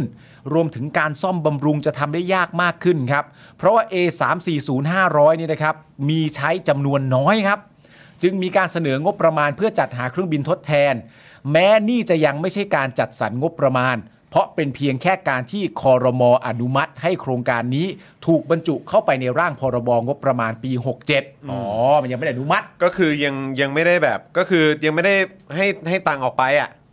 แต่แบบเหมือนก็คงอยู่ในแผนน่ะ ใช่ใช่จอนใช่จอนมันยังไม่ได้ให้ตังค์ออกไปจอน ครับผม มันแค่อยู่ในแผนเฉยๆจอน ครับผม กินอะไรมา อย่าเพิ่งคิดอะไรกันดิอย่าเพิ่งคิดอะไรกัน กินอะไร อ มา ย่าเพิ่งคิดอะไรกันเราต้องเชื่อใจเขา ใช่ใช่ใช่คุณผู้ชมครับมัน นี่ซื้อเครื่องบินไว้ให้นายกคนต่อไปเปล่า เอ่ อาจ อ จะไม่ใช่ตู่ก็ได้ เอ่อเพื่อ อะไร อาจจะเป็นป้อมหรือเปล่าเพราะเห็นบอกว่าเขาเคาะกันมาแล้วว่าพลังประชารัฐนี่ป้อมนะฮะ เออ เมื่อกี้เลยเมื่อกี้เพิ่งเห็นข่าวครับ เคาะว่าอะไร เคาะว่าเดี๋ยวกันนะอยู่ไหนวะ พลังประชารัฐป้อมก็พลังประชารัฐก็ป้อมอยู่แล้ว ใช่แต่คือเขาแบบอย่างเป็นทางการแล้วไง จริงเหรอเคาะแล้วเหรอ เคาะแล้วเคาะแล้ว โอ้ย เออเมื่อกี้เพิ่งเห็นอยู่ในเพิ่งเห็นอยู่ในในไทม์ไลน์เลยนะเนี่ย คุณผู้ชมครับ กดตกใจเข้ามาหน่อย ฮะ พลังประชารัฐเคาะแล้วครับ แคนดิเดตนายกของพรรคประวิทย์วงษ์สุวรรณครับ ตกใจหมดเลย หายใจให้คอกันแทบไมี ทัน นี่ไงเคาะแล้วว่าส่งป้อมคนเดียวคุณไอรับกิงคองบอกมาเออหรือว่าเมื่อกี้ผมเห็นผมเห็นโพสต์ของคุณไอรับกิงคอง เหรอ ใช่ใช่ คุณกราฟเอาลุงมิ่งทำไง คุณทีซีบอกว่าแหมทีรถเมย์พวกกูล่ะ อ๋อ อยู่ที่ของพี่นพเก้า อ๋อดูคุณนพเก้า อยู่ที่น โเค พเก้าหรือพี่เก้าได้ โอ้ยคุณนพเก้านี่ช่วงนี้เขาเรียกว่าอะไรนะ มีความเข้มข้นนะฮะ เจมจนเจมจน เข้มจนนะฮะ อ่ะโอเค คุณผู้ชมกดตกใจแล้วขอบคุณครับโอเคผมก็ต้องการแค่นี้แหละครับ สะดุ้งจนขนเต้นเลย เออ นะฮะคุณมิซาโนะบอกมา ครับ เออ ผม ครับผม ก็นั่นแหละครับ ก็มันเป็นการแค่เสนอเข้าไปนะครับ คุณผู้ชมครับ ถูกบรรจุเข้าไปในร่างพรบงบประมาณปี 67 เพื่อเสนอต่อรัฐสภานะครับ ซึ่งสภาชุดใหม่เนี่ยจะต้องพิจารณาว่าจะให้โครงการนี้ผ่านหรือไม่ แต่ก็ถือว่ารัฐบาลสนับสนุนให้มีการจัดหาเครื่องบินในครั้งนี้ในเบื้องต้นแล้วนะครับผมก็เสนอเข้าไปก็แสดงว่าจะเอาอะนะครับ เออได้ไม่ได้ก็ว่ากันแต่ก็ มีความจำเป็นเหรอเนาะ จะเอานะครับผมเอ่อโดยไทอาร์มฟอร์เนี่ยนะครับพูดคุยกับเพจ Wing Tips นะครับผมเพื่อวิเคราะห์ว่าด้วยงบประมาณจำนวนเท่านี้เนี่ยนะครับคาดว่าจะเป็นการจัดหาเครื่องบินแบบใด เอออ อืม ใช่ เพราะว่าตัว A 3 4 0 500เนี่ยก็ใช้งานบ่อยแล้ว แล้วก็เลยมาวัดกันที่งบประมาณ 8,784 ล้านบาทเนี่ยเอ๊ะมันน่าจะเป็นเครื่องบินแบบใดนะครับผม อย่างไรก็ดีนะครับ มีการระบุว่าสำนักเลขาธิการนายกรัฐมนตรีหรือกองทัพอากาศ ไม่มีความจำเป็นต้องซื้อเครื่องบินในขนาดนี้แต่อย่างใดครับ เนื่องด้วยภารกิจรับส่งบุคคลสำคัญและภารกิจอื่น ๆ ที่ระบุมานั้นเนี่ยไม่มีความจำเป็นต้องใช้เครื่องบินลำตัวกว้างขนาดใหญ่ พิสัยการบินไกลขนาดนี้นะครับ ก่อนหน้านี้สำนักเลขาธิการนายกรัฐมนตรีครับหรือกองทัพอากาศก็ไม่มีเครื่องบินใหญ่ขนาดนี้ ก่อนที่จะซื้อ Airbus 340 500 เหมือนกันจากการบินไทย ความหมายก็คือว่า ถ้าคุณคิดว่าแบบเอ๊ะก็ไอตัว 340 500 Airbus เนี่ยมันก็น่าจะใหญ่เพียงพอแล้วนะ ถ้ารูปแบบประมาณขนาดนี้มันจะใหญ่กว่านี้นี่ก็เห็นว่าจะไม่สมควรเนี่ยนะฮะก็ให้รู้เลยว่าอาจจะเป็นไปได้ เพราะก่อนหน้าที่จะเป็น Airbus 340 500เนี่ยก็ไม่เคยมีใหญ่ขนาดนี้เหมือนกัน ก็นั่นน่ะ มันก็ยังมาได้ จะ นะ เอา ฮะ ไปทำไมวะ ซึ่งยังไม่แน่ชัดนะครับว่ามีความจำเป็น ความคุ้มค่าหรือประโยชน์ของการมีเครื่องบินลำใหญ่ขนาดนี้ จนต้องหาเครื่องบินมาทดแทนที่ใช้งบประมาณจริง ๆ แล้วก็ต้องถือว่าเกือบหมื่นล้านบาทเลยนะคุณผู้ชมฮะ อืม โอ้โห ใช่เพราะเขาบอกว่าอะไรนะ ไม่จำเป็นต้องใช้เครื่องบินขนาดใหญ่ที่มีราคาสูงกว่าเป็นเท่าตัว ยกเว้นสำนักเลขาธิการนายกรัฐมนตรีจะสามารถชี้แจงข้อมูลคณะเดินทางแต่ละครั้งมาแจ้งให้ประชาชนทราบได้ว่ามีความจำเป็นที่จะต้องเดินทางเป็นคณะใหญ่มากกว่า 150 คนบ่อยครั้ง หรือจริง ๆ แล้วไปที่ไหนด้วยนะเพราะ ใช่ พี่สายการบินก็บอกว่ากว้างไกลมา ใช่ กนะ แล้วคือมึงจะขนคนไปประชุมหรือจะไปเยือนต่างประเทศแต่ละทีมงขนกันไป 150 คนเลยเหรอ ไปไหนกันอะ เออ ไปบ่อยปะ ทัวร์เหรอ ไปทัวร์เหรอ เออ ดูบอลเหรอฮะ ปกติไปที่ไหนอะ เออ ใครเชิญไป ฮะ ไปประชุมเหรอ งงไง ประชุมกับใครไปดูงานเหรอ ไปทำอะไร ตามดิ นั่นน่ะดิ พร้อมระบุทิ้งท้ายด้วยนะครับว่าการจัดหาเครื่องบินลำตัวกว้างมูลค่ากับหมื่นล้านบาทนี่นะครับเพื่อมาเป็นเครื่องบินรับส่งบุคคลสำคัญในช่วงเวลานี้ อาจไม่ใช่การส่งสัญญาณที่ดีต่อประชาชนและภาคเอกชน ที่กำลังฟื้นตัวจากวิกฤตเศรษฐกิจใช่ครับ ยังไม่นับว่าเรามีตัวเลือกที่ถูกกว่าการจัดหาเครื่องบินแบบนี้มาใช้งาน ซึ่งสำนักเลขาธิการนายกรัฐมนตรีและรัฐบาลยืนยันความจำเป็น ก็ควรชี้แจงให้กับประชาชนได้รับทราบไว้ชัดเจนต่อไปเช่นกัน ถูกครับ แจงมาสิครับ ใช่ ซึ่งก็คือทางไทยอัมฟอสเขาก็มีความเห็นว่า คือจริง ๆ มันก็มีทางเลือกอื่นก็ได้นะ เออ นะครับ ก็คือการเดินทางโดยสายการบิน ก็สายการบินแห่งชาติไงก็ได้ ครับ หรือถ้าเกิดต้องการความเป็นส่วนตัวแบบ อ่า โอ้ยไม่อยากให้ใครมายุ่ง แบบไม่อยากได้ยินเสียงเด็กร้องบนเครื่องบินอะไรอย่างเงี้ย ต้องการ private เสียงดังหนวกหูอะไรอย่างเงี้ยเออแบบไม่ชอบอะไรอย่างเงี้ย อ่า ก็เช่าเหมาลำเครื่องบินไปเลย อ่า เช่าเหมาลำเครื่องบินโดยสารในการเดินทางของบุคคลสำคัญไปเลยก็ได้ ครับ ซึ่งก็จะมีค่าใช้จ่ายที่ต่ำกว่าการมีเครื่องบินเออของตัวเองค่อนข้างมาก ครับ เพราะหน่วยงานราชการไม่ต้องจัดสรรงบประมาณหลายสิบล้านต่อปีในการซ่อมบำรุง อืม ใช่ไหมฮะ ค่าเมนเทนแนนมันสูงนะเว้ย ครับ และยังเป็นการสนับสนุนอุตสาหกรรมการบินของไทย โดยเฉพาะการบินไทยที่แม้จะไม่ได้เป็นรัฐวิสาหกิจแล้ว แต่รัฐบาลไทยก็ถือหุ้นอยู่รวมกัน 49% ครับ และก็มีเงินภาษีของประชาชนค้ำประกันเงินกู้ของการบินไทยอยู่ อืม คุณโปเกมอนนะครับ บอกว่า A 3 4 0 500เนี่ยนะครับ ถ้าที่นั่งแบบสายการบินทั่วไปนี่จุได้ 400 คนเลยนะครับ จำเป็นต้องหาเครื่องบินใหญ่ขนาดนั้นเลยเหรอ ขนาด ใหญ่ขนาดเลย อืม ใหญ่ขนาดเลยครับผู้บ่าวค่ะ ครับผม นะครับ ผมถูกกว่าด้วยใช่นะฮะ นั่นเลยดิฮะ ซึ่งก็แน่นอนนะครับคือจริง ๆ แล้วเนี่ยมีข้อมูลเพิ่มเติมนะครับหรือว่าข้อมูลประกอบนิดนึงแล้วกันนะครับ ครับ ก็คือสำนักเลขาธิการนายกรัฐมนตรีเนี่ยเขาบอกว่าจะซื้อเครื่องบินใหม่ครั้งนี้เนี่ยเพื่อใช้ในภารกิจการบินรับส่งบุคคลสำคัญทุกระดับครับ ไม่ว่าจะเป็นพระบรมวงศานุวงศ์องคมนตรี นายกรัฐมนตรี คณะรัฐมนตรี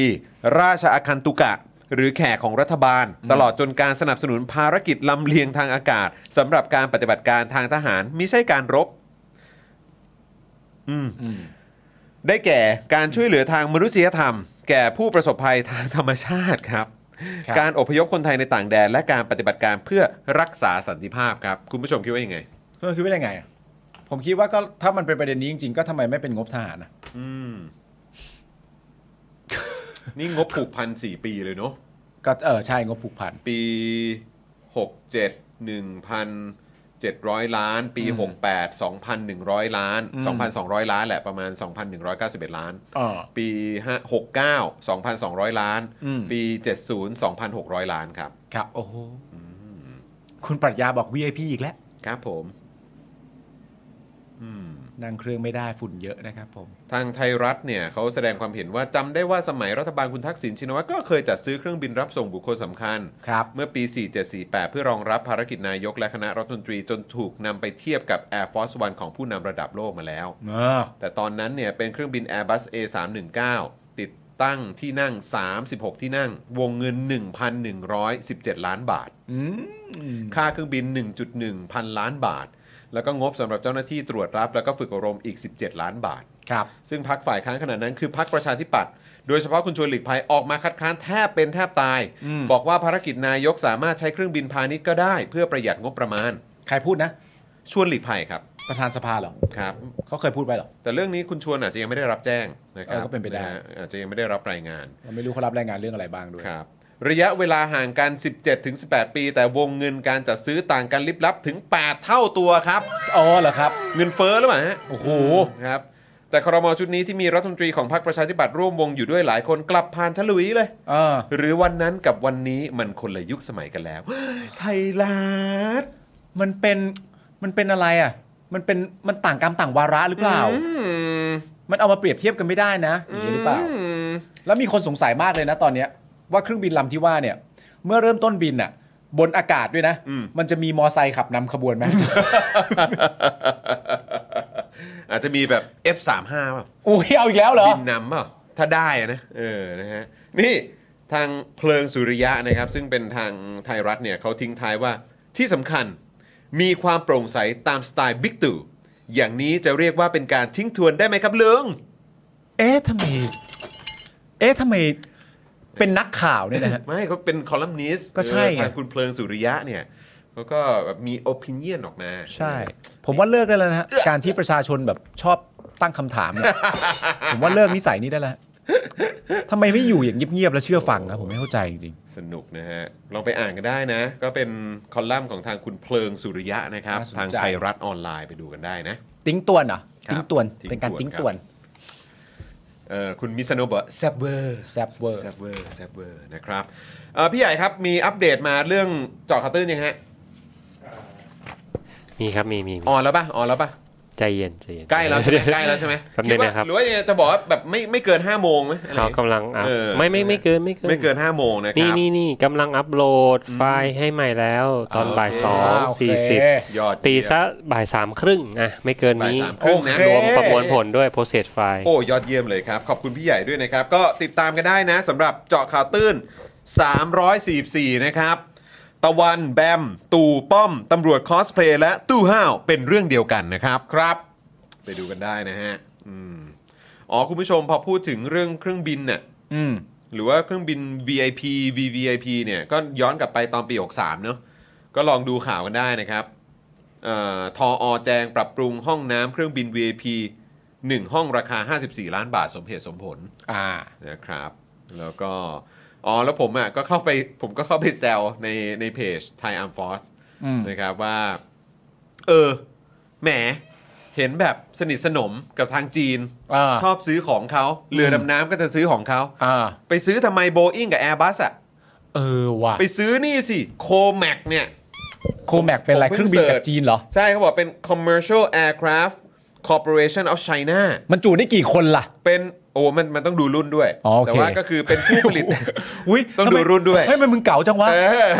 ปาล์มมึงจะถามอะไรมึงต้องดูรุ่นด้วยนะกูเพื่อนมึง ไม่ใช่รุ่นเครื่องบิน อ๋อโทษ ไม่นึกใช่ว่าตกใจ ไม่ใช่รุ่นเล็กรุ่นใหญ่ นึกว่าไปทางนักเลงเก่า ไม่ ซะแล้ ใช่ ว ไม่ใช่ เออ บอกว่าเป็นผู้ผลิตอากาศยานของรัฐของจีน อ่า นะฮะก่อตั้งขึ้นเมื่อปี 51 นะครับที่เซี่ยงไฮ้ครับ ปี 51 เลยเหรอ เออ รุ่นใหม่สุดมีชื่อรุ่นไหม แต่คือ ชื่ออะไรโคแมกเหรอ เออชื่อเอ่อบริษัทเขาชื่อโคแมก อ๋อ แต่เขาบอกว่าเป็นบริษัทผู้ออกแบบและสร้างเครื่องบินโดยสารขนาดใหญ่ อืม ที่มีความจุผู้โดยสารมากกว่า 150 คน อ่า ก็ได้เหมือนกันนะ ก็ 150 คือถ้า ค เกิด น จะเอาไซส์แบบ Airbus หรือว่าที่เขานำเสนอมาเมื่อกี้ Airbus ก็150คนก็โอเค 150 คนของจีนเขาก็ทำได้ ใช่ คงไม่ได้รับใครเซตใหญ่ ๆ หรอก เออ นะครับผม นะฮะอืม แต่หรือว่าอาจจริงๆแล้วอาจจะดูเทียบแล้วเราไม่รู้ไงจริงๆอาจจะเทียบราคามาแล้ว อันที่คุณว่าเนี่ยอาจจะแพงมากก็ได้นะ เฮ้ย แพงจนเกินไปอะ คุยได้เหรอมั้ง อาจจะทะลุหมื่นล้านไปก็ได้นะ จริง โอ้ Air Force One สมัยทักษิณนี่ยังพันกว่าล้าน ใช่ แต่พอมายุคนี้ อาจ เชี่ย ทะ แป ลุ ด ห พั มื่ น นล้าน ล้าน ก็ได้ และที่สำคัญไม่รู้นะมีเครื่องหรือเปล่า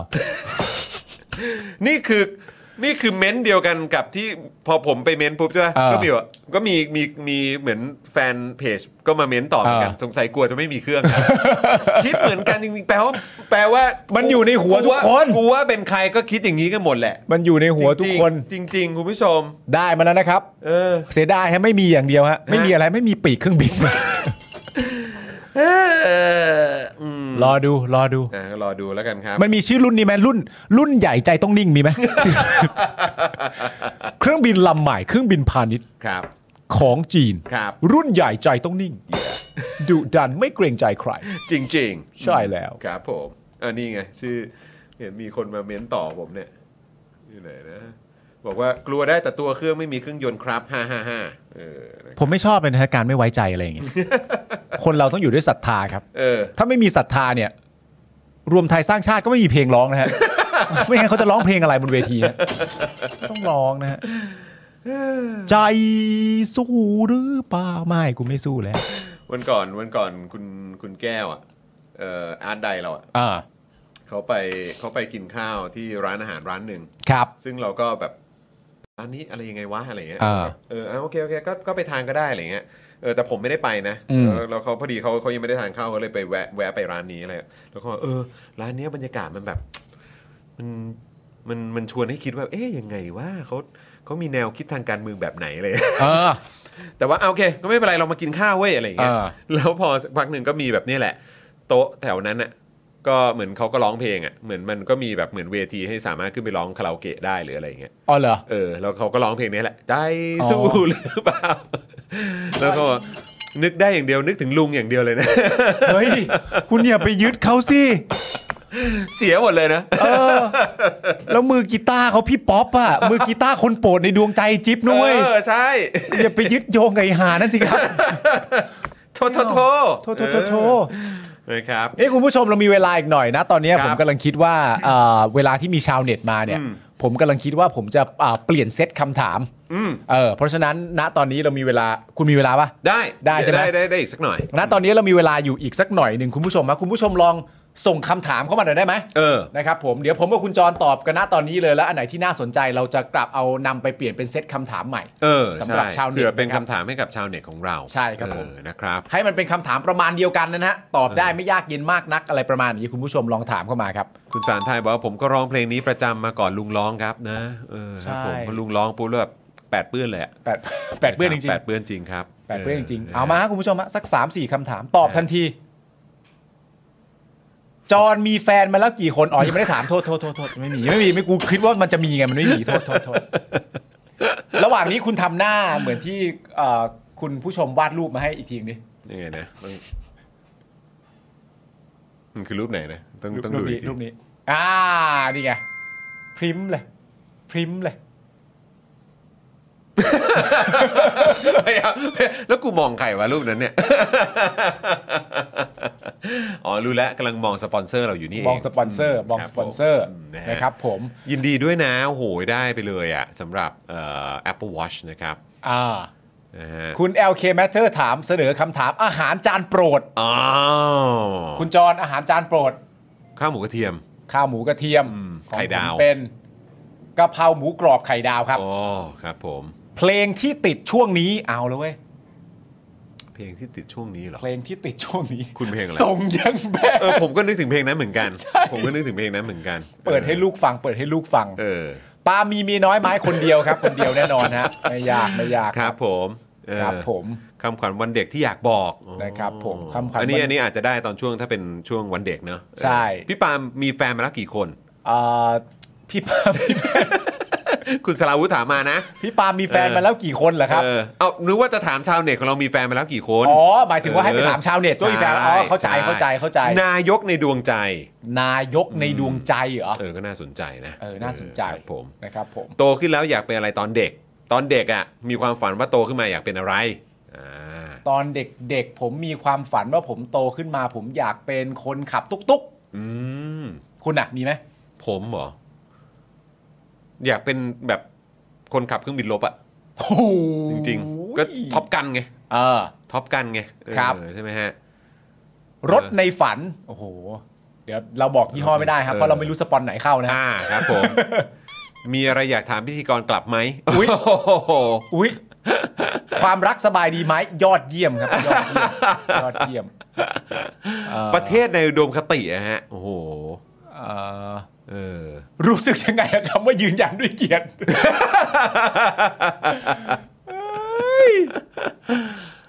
เออมีอันไหนอีก เลือกตั้งคราวหน้ากะเพราไก่ไข่ดาวหรือข้าวคลุกทะเลพริกเกลือข้าวคลุกทะเลพริกเกลือครับ ข้าวคลุกทะเลพริกเก ลือ ข้าวคลุกทะเลพริกเกลือเป็นยังไงอ่ะ ปาล์มตั้งแต่มีแฟนมาชอบคนไหนม าก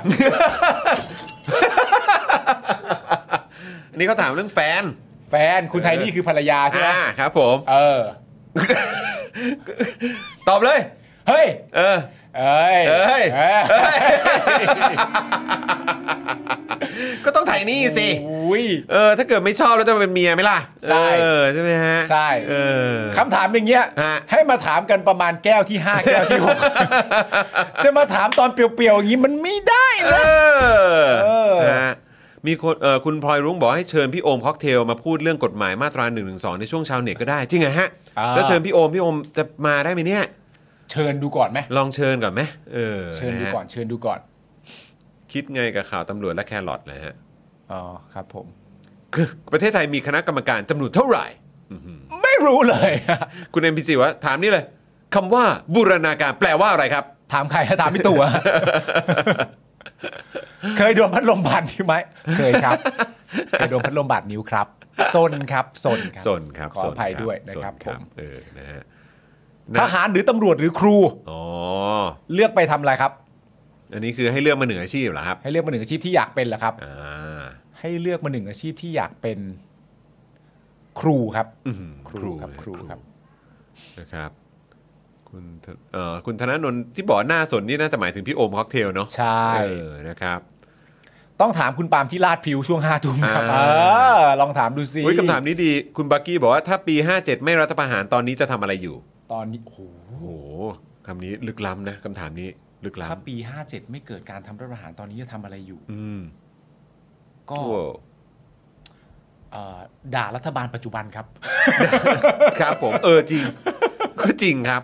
ก็จริ ด่าง ครับ รัฐบาลที่มาจากการเลือกตั้งปัจจุบันเนี่ยแหละครับ ด่ารัฐบาลที่มาจากการเลือกตั้งอย่างด่าไปมีความหวังไปครับ ครับผม นะครับ คุณแตงแตงแต่ว่าแฟนมิตนี่มีไหม มีเดี๋ยว มี ต้องมีเดี๋ยวมี มี มี มี มี มี มีเออนะฮะ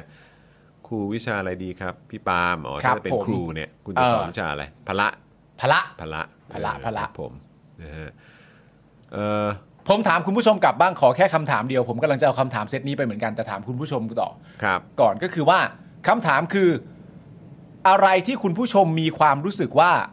คุณผู้ชมยังไม่เคย แล้วคนอื่นจะเซอร์ไพรส์ว่ายังไม่เคยได้ยังไงวะ อืม เออ อะไรดีวะ กูยังนึกไม่ออกเลยเนี่ย ลองตอบเข้ามานะ คิ ฮะ ดไวๆนะ อะไรก็ตามที่คุณผู้ชมยังไม่เคย แล้วมีความรู้สึกว่าถ้าบอกคนอื่นคนอื่นต้องเซอร์ไพรส์แน่ๆว่าเฮ้ยคุณยังไม่เคยได้ยังไง ผมไม่เคยกินทุเรียน จริงเหรอ เออ สักครั้งก็ยังไม่เคยเหรอ สำเร็จวะกูสำเร็จวะ เออ แม้แม้แต่ครั้งเดียว ก็ยังไม่เคยกินทุเรียนเหรอ ไม่เคยครับ เหรอ ไม่เคยครับ อืม เพราะว่า เออแล้วมันจะเพราะว่าอะไรเพราะว่า คือแค่ผลไม้กูก็แบบขยะแล้วไงแต่ผลไม้อย่างอื่นกูก็เคยลองกินไง อ่า เข้าใจป่ะแต่ว่าก็คงไม่ใช่ผลไม้ทุกชนิดบนโลกใบนี้อยู่แล้วนะฮะ เออ แต่ว่าก็คือแบบอ่ะอย่างหลักๆ ที่เรากินกันใช่ไหมไอ้พวกเงาะส้มกล้วย อะไรอะแอปเปิ้ลอะไรพวกเนี้ย เออ ก็ก็เคยกินแหละ เออนะครับ แต่ว่าอันนี้ไม่เคยฮะทุ ครับ เรียนนี่ ผม ไม่เคยฮะ เออพี่ใหญ่มีไหม ไม่เคยทำหรือว่าไม่เคยกินหรือว่าไม่เคยอะไร เรา หรือไม่เคยเกิดขึ้น เราไม่เคยเข้าอ่าวอบนวด อืมโหอ่ะผมนวดนี่เป็นอะไรที่แบบ แล้วแต่ประสบการณ์ใช่ไหมฮะ อืม เห็นไหมเห็นไหม ยัง ถ้าผมตอบออกอากาศแล้วรายการมันจะไม่ผ่านเซ็นเซอร์ อ๋อแล้วครับ ไม่เคยเกณฑ์ทหารค่ะ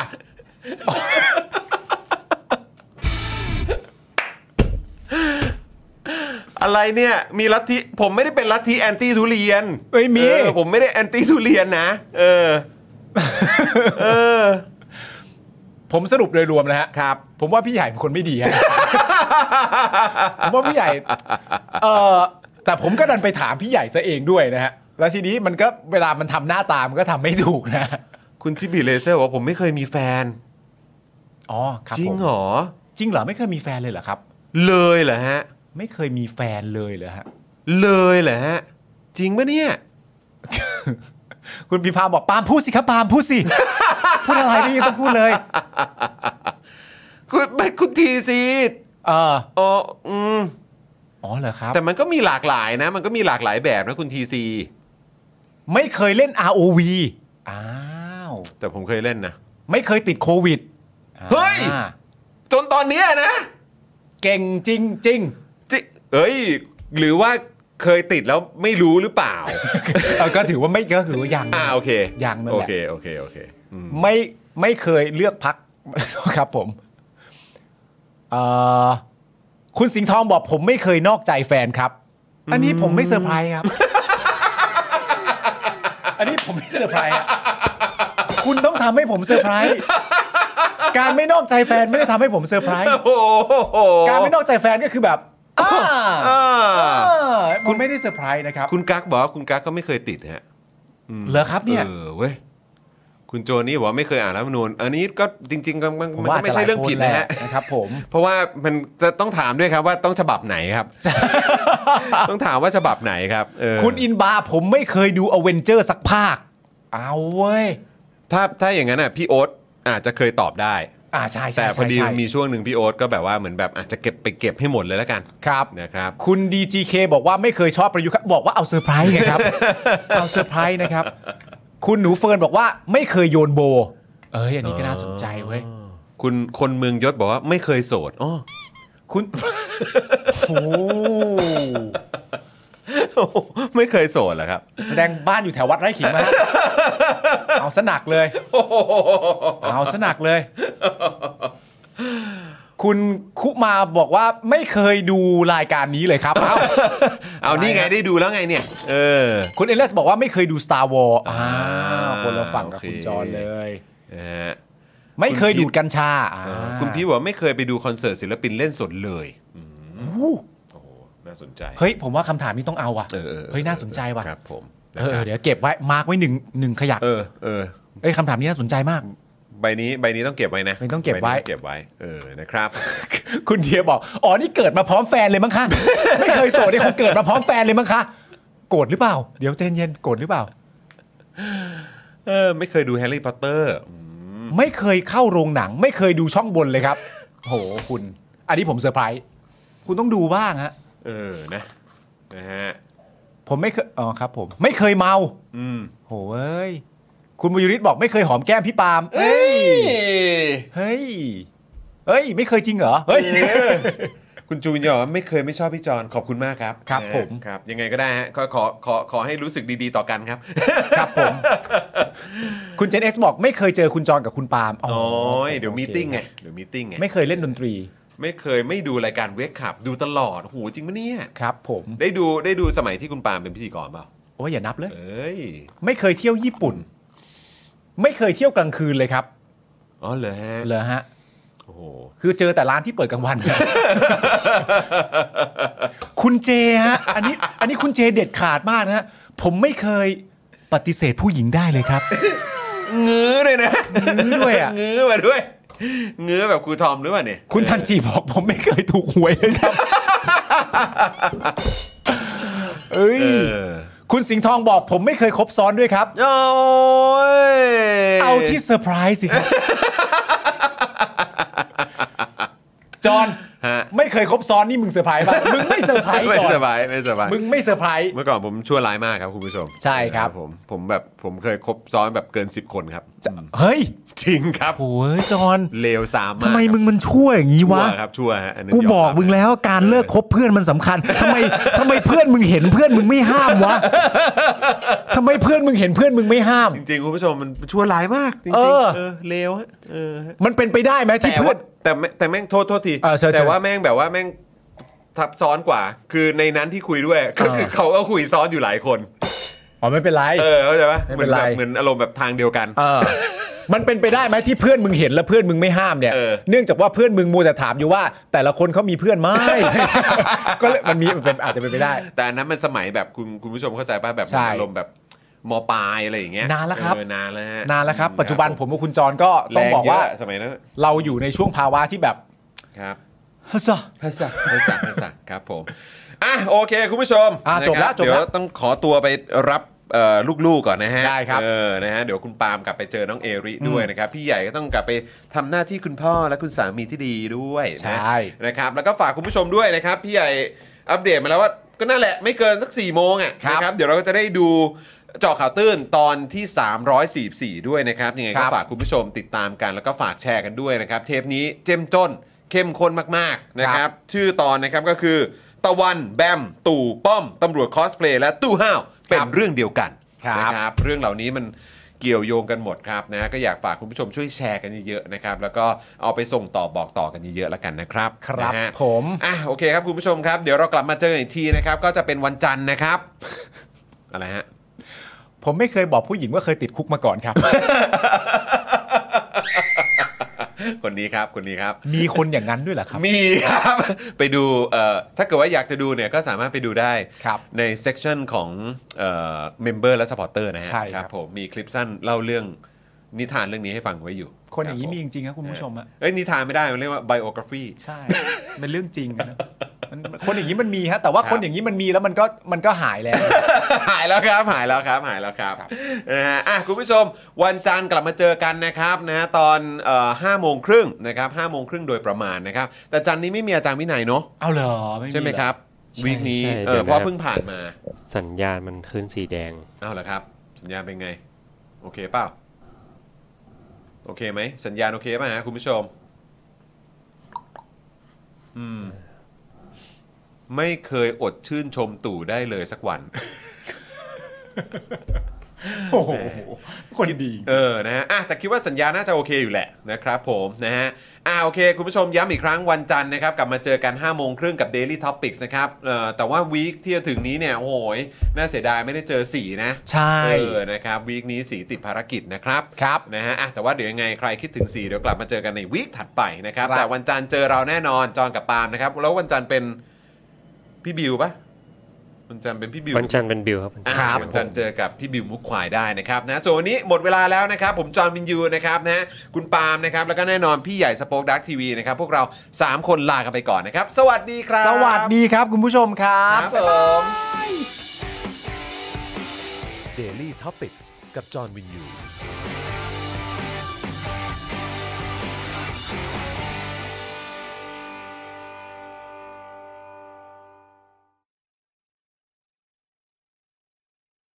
สำหรับเจ้าของเพจนะครับ ที่ยิงโฆษณาแล้วค่าโฆษณาแพง ค่าโฆษณาสูงสูงๆนะครับ ลองเอาคอร์สนี้ไปประยุกต์ใช้ได้ ตอนแรกเนี่ยผมก็ไม่คิดเหมือนกัน ว่ามันจะใช้กับการยิงโฆษณาได้นะครับ คือจริงๆ แล้วความตั้งใจจริงผมอะผมแค่อยากจะทำคอร์สที่วิเคราะห์พฤติกรรมของผู้ใช้งานนะครับในโซเชียลมีเดียเฉยๆนะฮะเพื่อให้ได้ออร์แกนิกริชที่เพิ่มมากขึ้นนะครับ แต่ ดันมี ผู้ใช้ที่มีประสบการณ์เขามาลองซื้อไปนะครับ แล้วเขาเอาไปประยุกต์ใช้ทำให้ค่าโฆษณาของเขาอะลดลงถึง 10 เท่าเลย แล้วก็มีอีกรายหนึ่งนะครับ เป็นผู้ใช้ที่มีประสบการณ์เหมือนกันนะครับ ซื้อเอาไปประยุกต์ใช้ปรากฏว่าพอปรับใช้ตามคอร์สนี้แล้วอ่ะเขาบอกว่าพอเขาหยุดแอดน่ะลิสต์มันไม่ค่อยตกเขาส่งรีวิวมาให้ดูด้วยนะครับ ถ้าท่านอยากทราบว่ารีวิวอยู่ตรงไหนก็ไปดูในโพสต์ข้างล่างได้นะครับผมโพสต์ไว้แล้วนะครับ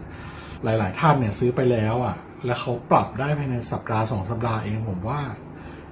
เขาเก่ง เขาเก่งจริงนะครับก็ไม่คิดว่าคอร์สของเราจะเป็นประโยชน์ขนาดนี้นะครับ ก็คอร์สนี้เนี่ย 2,999 บาทนะครับ ถ้าใครสนใจก็ทักแชทมาได้เลยนะครับ ก็หวังว่าจะเป็นประโยชน์นะครับ หลังซื้อคอร์สไปแล้วนะครับ ไม่ต้องกังวลนะครับ ก็ถามได้นะครับ กลับมาถามได้นะครับ ไม่ว่าจะเรื่องคอร์สหรือนอกคอร์สนะครับ ถ้ารู้ผมตอบให้ ถ้าไม่รู้ผมก็จะไปค้นหามาให้ โอเค ขอบคุณมากครับ คอร์ส 2,999 บาทนะ ทักแชทได้เลย ครับ ขอบคุณครับ เดลี่ท็อปิกกับจอห์นวินยู